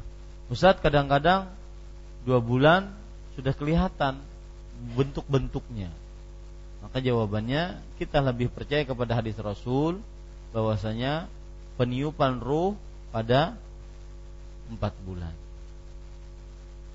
dan terjadi perbedaan pendapat di antara ulama tentang menggugurkan. Kalau tadi keguguran menggugurkan anak. Ini saya lebih lebarkan. Bolehkah menggugurkan anak sebelum ditiupkannya ruh? Artinya sebelum janin berumur 4 bulan. Seperti seorang perempuan yang berzina. Baik wanita itu sudah menikah atau belum menikah, maka kemudian dia hamil. Maka apakah dia wajib untuk uh, boleh untuk menggugurkan kandungannya atau tidak? Maka wallahu alam, Bapak Ibu saudara-saudari, terjadi perbedaan pendapat di antara ulama. Ada yang mengatakan haram untuk digugurkan meskipun belum ditiupkan ruh. Dan yang kedua, boleh digugurkan. Mutlak boleh yang ketiga dengan syarat. Syaratnya yaitu tidak membahayakan dirinya. Kemudian di mendapatkan izin dari suami. Dan ini beberapa kejadian, baik itu e, kejadiannya buruk atau kejadiannya baik. Maksud saya apa? Kejadiannya buruk seperti hamil tadi di luar nikah, zina. Atau kejadiannya baik dalam artian baik menurut orang ini meskipun dia mendapatkan musibah sebenarnya. Seperti seorang yang diperkosa. Orang yang diperkosa tidak berdosa dia. Wanita yang diperkosa dia demi untuk menghilangkan aib pada dirinya karena hamil di luar nikah, maka dia menggugurkan. Kebolehkah ini? Maka menurut tadi perbedaan pendapat tadi ada yang membolehkan sebelum e, ditiupkan ruh padanya. Keadaan baik juga adalah seperti ini kejadiannya. Saya baru-baru ditanya. Istrinya hamil baru-baru ini. Sedangkan tahun depan dia berdua ditakdirkan mendapatkan kuota untuk naik haji. Milih mana? Anakkah atau hajikah? Nah, bapak-bapak kalau dipilihkan mana? Ibu pilih mana bu? Hah? anak atau haji? Maka pada ikhwan yang dirahmati oleh Allah Subhanahu wa taala saya lebih condong kepada pendapat bahwa haram mutlak untuk ditiupkan eh, eh, baik sebelum ditiupkan atau setelah ditiupkan ruh. Karena tujuan pernikahan adalah mendapatkan anak. Tujuan pernikahan adalah mendapatkan anak. Dan anak adalah anugerah pembelian Allah. Yahabu liman yasha'u inasan wa yahabu liman yasha'u dzukur au yuzawwijuhum dzukranan wa inasan wa yaj'alu man yasha'u aqiman. Allah memberikan hibah, anugerah kepada siapa yang dikehendakinya anak laki-laki dan memberikan hibah kepada siapa yang dikehendakinya anak perempuan dan Allah mencampurkan antara laki-laki dan perempuan dan Allah menjadikan siapa yang dikehendakinya mandul. Maka ini pemberian Allah Subhanahu wa taala. Oleh sebab itu jangan digugurkan kalau dalam keadaan seperti ini. Adapun wanita yang tadi diperkosa maka dia tidak mengapa menggugurkannya ataupun hari ini diperkosa besok dia pergi ke dokter untuk memeriksa apakah dia hamil atau tidak. Kalau ternyata hamil, maka dia tidak mengapa untuk menggugurkannya demi menutup aibnya. Karena kalau hamil akan ditanya mana suaminya. Itu diperkosa. Kecuali kalau sang anak, nah ini permasalahan lain lagi. Saya barusan ditanya lagi. Bagaimana hukumnya kalau hamil di luar nikah? Kemudian tatkala hamil di luar nikah zina berarti antara suami eh, antara laki-laki dan perempuan menikah. Pas menikahnya pun di luar kota tanpa bapak wali. Ini e, kezaliman ditambah kezaliman. Menikah di saat hamil bermasalah. Menikah tanpa wali lebih masalah menikah saat hamil terjadi perbedaan pendapat antara Madhab Abu Hanifah dan Imam Syafi'i mengatakan boleh wanita hamil dinikahi. Madhab Ahmad dan Malik tidak boleh. Dan saya lebih condong kepada itu, tidak boleh dan tidak sah pernikahan. Yang lebih ini lagi, kalau dia punya anak. Baru bertanya sekarang, anaknya 15, Baru bertanya sekarang, apa status sang anak? Bahkan bercucu. Ya. Status sang anak gimana? Dinasabkan kepada siapa? Karena kalau itu di kita katakan nikahnya tidak sah, berarti zina. Meskipun mazhab Abu Hanifah dan mazhab Syafi'i mengatakan bahwa nikahnya sah kalau seandainya yang menikahinya adalah laki-laki yang menzinahinya. Adapun kalau nikahnya dengan laki-laki yang bukan menzinahinya maka tidak sah. Maka kalau nikahnya sah berarti nikahnya syubhat, berarti anaknya pun boleh dinasabkan kepada bapaknya. Ini menurut mazhab Syafi'i dan Hanafi. Kalau tidak sah, eh, kalau tidak boleh menikah, tetap menikah menurut pendapat yang kedua yaitu tidak boleh maka berarti ini tidak sah pernikahannya. Berarti selama ini dia zina. Nah, bagaimana ini status anak-anaknya? Kalau kita mengambil pendapat mazhab Syafi'i ataupun mazhab Abu Hanifah atau dia mentaklid mazhab itu, maka selesai urusan. Tapi kalau seandainya dia mengambil pendapat yang mengatakan haram, dan hasil pernik dan nikahnya tidak sah, berarti dia harus mengulang pernikahannya. Mengulang selesai, mudah. Untuk mengulang mudah. Ya. Ada wali, ijab kabul, mahar, saksi dua. Selesai. Tidak perlu harus rame-rame, enggak perlu. Baik. Tapi yang jadi masalah ini anaknya. Anaknya dinasabkan ke mana? Maka wallahu alam kalau dikatakan itu adalah anak zina, maka dinasabkan ke ibu dan orang e, dan keturunan ibu. Ya, jadi misalkan namanya e, siapa?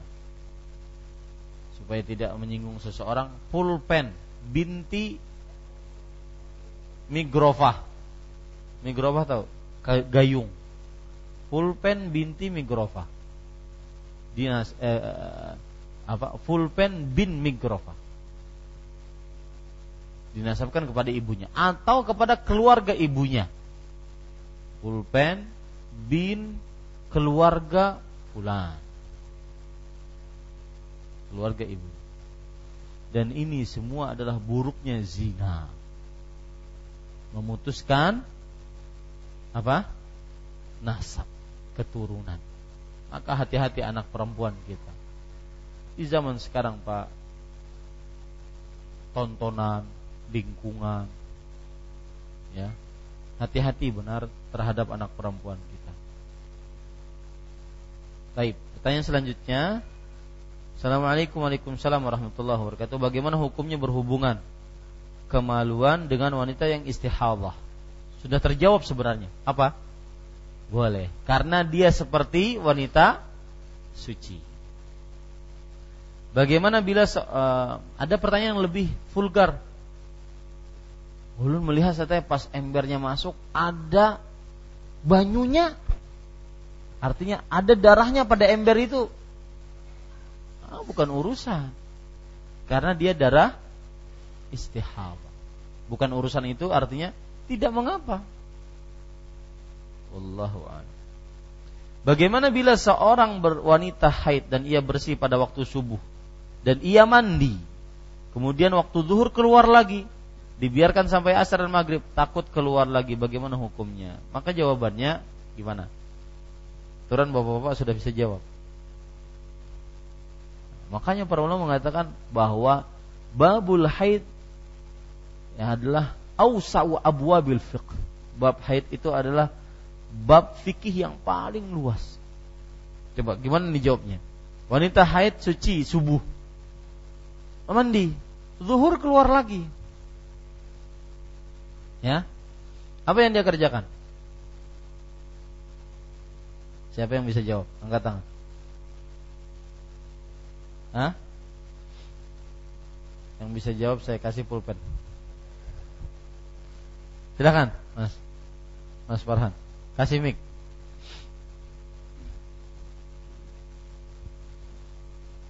Jawabannya sesuai dengan hadis Aisyah tadi yang berbunyi la ta'jal hatta taroni fi qissatil bayda.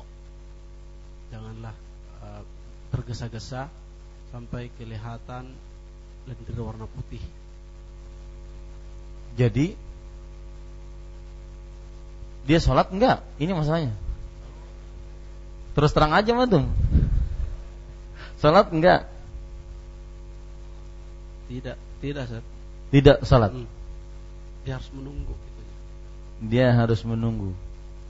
Baik. Ada yang lain? Mas. Tapi kurang tepat jawabannya. Ya. Uh, Bapak Ibu saudara-saudari yang dimuliakan oleh Allah Subhanahu wa taala, perhatikan baik-baik. Sebenarnya pertanyaan ini sudah kita bisa jawab. Cuma karena dia adalah sebuah pertanyaan, maka kaedah tadi kita agak lupa dan susah untuk meletakkan pada sebuah pertanyaan. Ini yang sering saya singgung. Kadang fatwa tidak sama dengan ilmu yang kita pelajari. Coba perhatikan sekarang waktu subuh dia berhenti subuh, kemudian dia mandi. Harus ditanya. Mandi apakah benar-benar dia dalam keadaan suci atau tidak? Ya. Kalau seandainya dia mandi dalam keadaan dia suci dan mengetahui suci itu dengan dua cara. Keluar lendir putih yang disebutkan tadi. Yang kedua, tidak keluar darah sama sekali. Dengan cara kita memasukkan kain ke dalam kemaluan perempuan kemudian setelah itu keluarkan. Tidak ada sama sekali bercak. Bersih. Dan lembab. Kering. Artinya kering. Tidak ada sama sekali darah. Maka itu berarti suci. Kalau dia mandi dalam keadaan seperti ini maka zuhur keluar lagi. Berarti apa? Salat enggak? Hah? Tetap salat. Kenapa? Karena uh, Ummu Atiyah radhiyallahu anha pernah berkata, "Kunna la na'uddul qudrata ba'da tuhri syai'an." Kami tidak menganggap air yang kotor keluar setelah suci sama sekali. Bukan ukuran, kalau seandainya keluar setelah suci, ya asalkan dia benar-benar yakin itu suci, maka tidak dianggap itu keluar. Jadi tetap apa? Sholat. Taib Ustaz. Saya mandinya dalam perasangkaan saya suci. Ya, dan belum melihat dan juga belum memasukkan kepada kemaluan kain.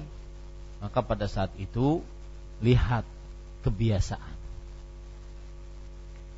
Makanya kita penting tadi, kita tunjukkan yang pertama kali yang menunjukkan haid apa? Kebiasaan. Kalau memang hari itu sudah habis haid secara kebiasaan, maka darah yang keluar setelahnya berarti darah istihadah. Paham ya? Ustaz, saya nggak punya kebiasaan, maka lari kepada apa? Hah? Warna darahnya. Yang zuhur keluar tadi warna darahnya apa? Kalau aswadu yu'raf atau yu'rif, maka pada saat itu darah haid. Kalau dia hitam, pekat atau bau menyengat, maka berarti dia darah haid. Kalau tidak berarti istihadah. Nah, seperti itu selalu jawabannya. Wallahu a'lam. Nah, ada yang lain? Silahkan. Nah, Kak Abdian.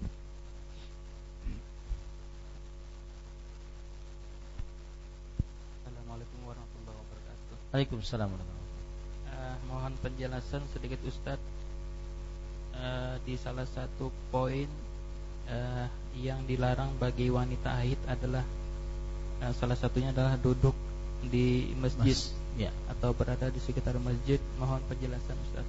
Ya, duduk di masjid maksudnya ya saya kayak seperti ini, menghadiri majelis ilmu, ngajari TPA kalau di masjid.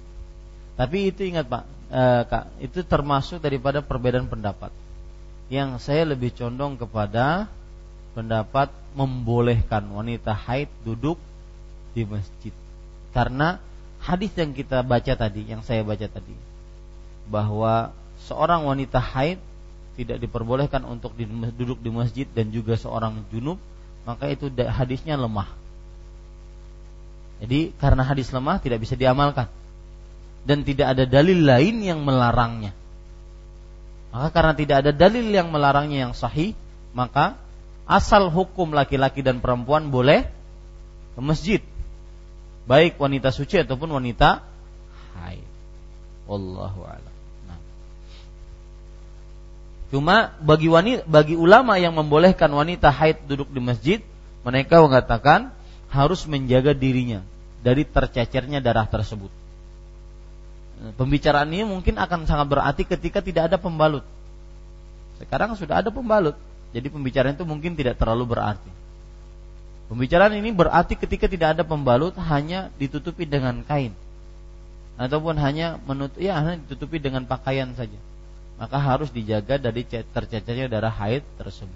Itu pun terjadi juga kalau seandainya pembalutnya tipis misalkan ataupun air darah haidnya keluar terlalu banyak maka bisa tercecer juga. Maka salah satu syarat yang disebutkan oleh para ulama boleh wanita haid duduk di masjid karena tidak ada dalil yang melarangnya maka dengan syarat menjaga darah tersebut agar tidak tercecer. Nanti kita akan bahas lebih dalam. Wallahu a'lam. Nah, jadi Assalamualaikum warahmatullahi wabarakatuh. Assalamualaikum. Uh, tadi ketika haid wanita tidak boleh memegang mushaf. Bagaimana kalau misalkan membaca Al-Qur'annya menggunakan gadget Ustaz? Seperti ya. tablet atau smartphone. Ya. Ini permasalahan kontemporer yaitu permasalahan kekinian yang dialami oleh wanita-wanita haid. Maka jawabannya apabila gadget tersebut menampakkan mushaf maka lebih baik dia tidak disentuh. Meskipun dia sebenarnya bukan mushaf.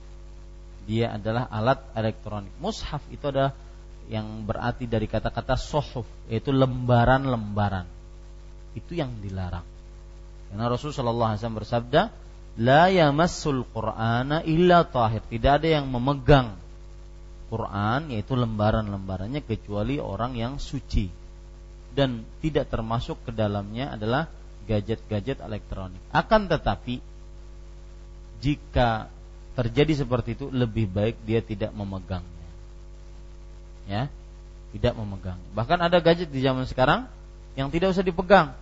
Kalau seandainya ingin membalik tinggal di atasnya set. Set. Saking canggihnya subhanallah. Ini benar-benar menunjukkan kepada akhir zaman bahwa teknologi di puncak kecanggihan. Ya saya pengen ada teknologi ceramah-ceramah saya ditulis oleh mesin jadi nggak susah nulisnya karena kemarin ada orang yang izin, Ustadz boleh nggak mentranskrip ceramah? Silahkan. Kalau seandainya bermanfaat. Dan itu dilakukan oleh para ulama sekali Syekh Saleh Fauzan. Ceramah-ceramah beliau keluar. Syekh uh, Muhammad ibn Saleh Al-Utsaimin uh, kitabnya yang saya bacakan Fathil Jizalali bil Ikram Syarah Bulughul Maram. Itu hasil ceramah. Ya.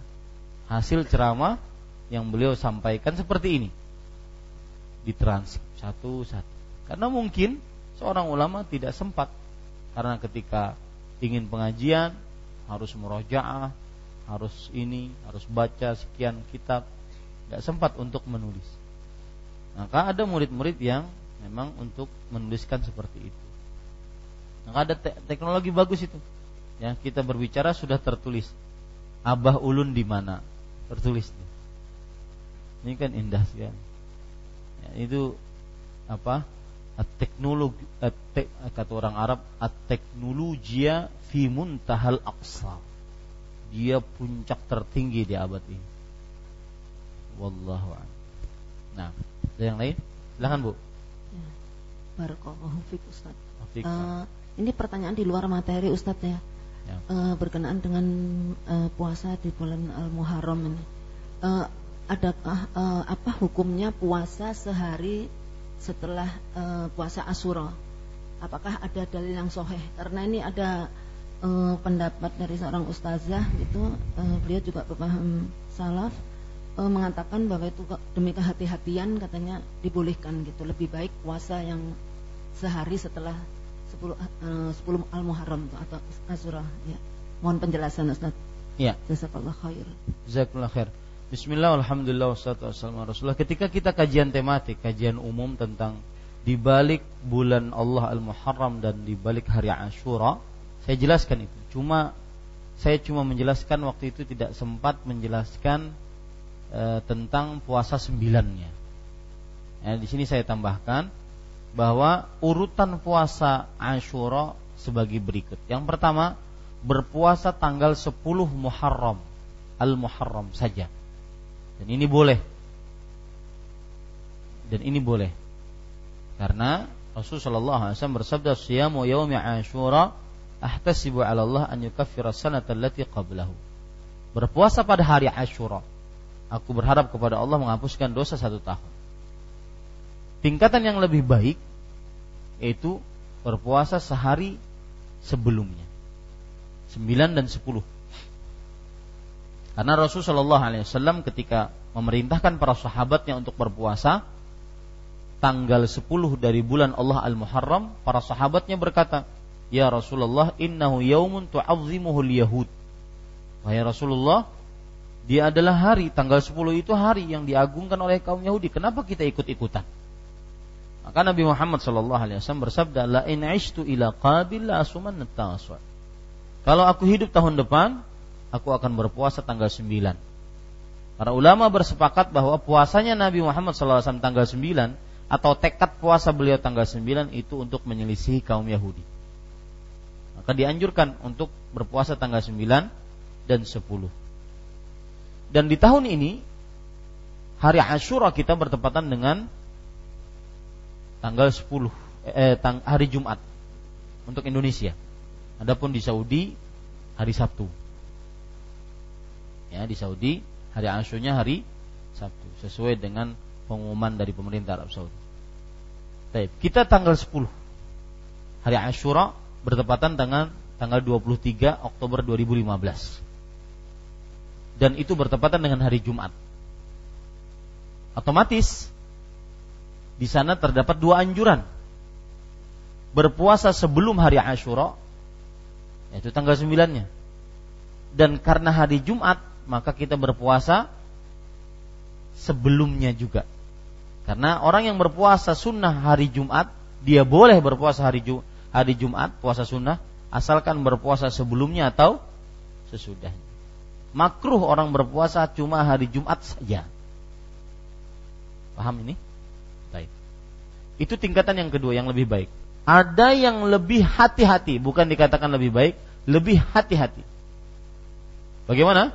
dia berpuasa 9, 10, 11. Kenapa lebih hati-hati? Karena ditakutkan hitungan hari Ashura tidak sama. Seperti yang terjadi antara Indonesia dengan Arab Saudi. Bahwa hitungan Ashuranya tidak sama. Maka kalau kita berpuasa pada tanggal 23, ternyata baru tanggal 9. Nggak kena kita.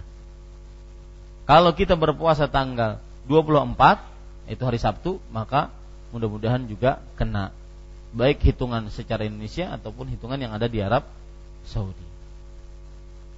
Nah, ini sebab kenapa dianjurkan untuk berpuasa 9, 10, 11. Adapun hadis yang berbunyi dari Abdullah bin Abbas, "Sumu yauman qablahu au yauman ba'dahu." Berpuasa sehari sebelum hari Asyura dan sehari setelah hari Asyura, maka hadisnya syadz Hadis Sajj itu adalah hadis yang sahih menyelisih hadis yang lebih sahih darinya. Maka tidak bisa diamalkan. Ya, tidak bisa diamalkan. Nah, itulah eh, apa urutan-urutan puasa hari Ashura. Wallahu a'lam. Nah. Silakan.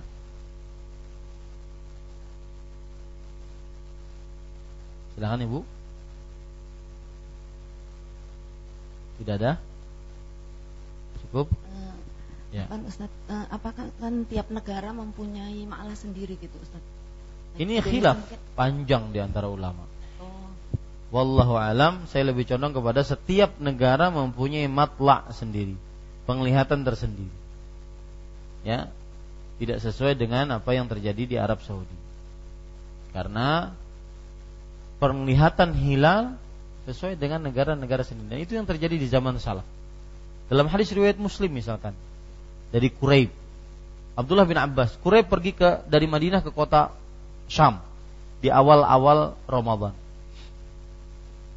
Di akhir Ramadan mereka dia pulang ke Madinah. Ditanya oleh Abdullah bin Abbas, "Di Syam kamu puasa hari apa?" Wah, hari Jumat. Tapi kata Abdullah bin Abbas, kami di Madinah puasanya hari Sabtu dan kami akan terus sesuai dengan penglihatan kami. Kemudian Quraisy mengatakan, apakah engkau tidak cukup dengan penglihatan Syam? Karena di sana khalifah. Enggak. Beginilah yang diajarkan oleh Rasulullah SAW. Nah, begitu kata beliau. Jadi setiap daerah sesuai dengan penglihatannya masing-masing. Wallahu a'lam. Nah. Cukup? Alhamdulillah selesai kita kajian. Subhanakallah bihamdik asyhadu an la ilaha illa anta astaghfiruka wa atubu ilaik. Wassalamualaikum warahmatullahi wabarakatuh.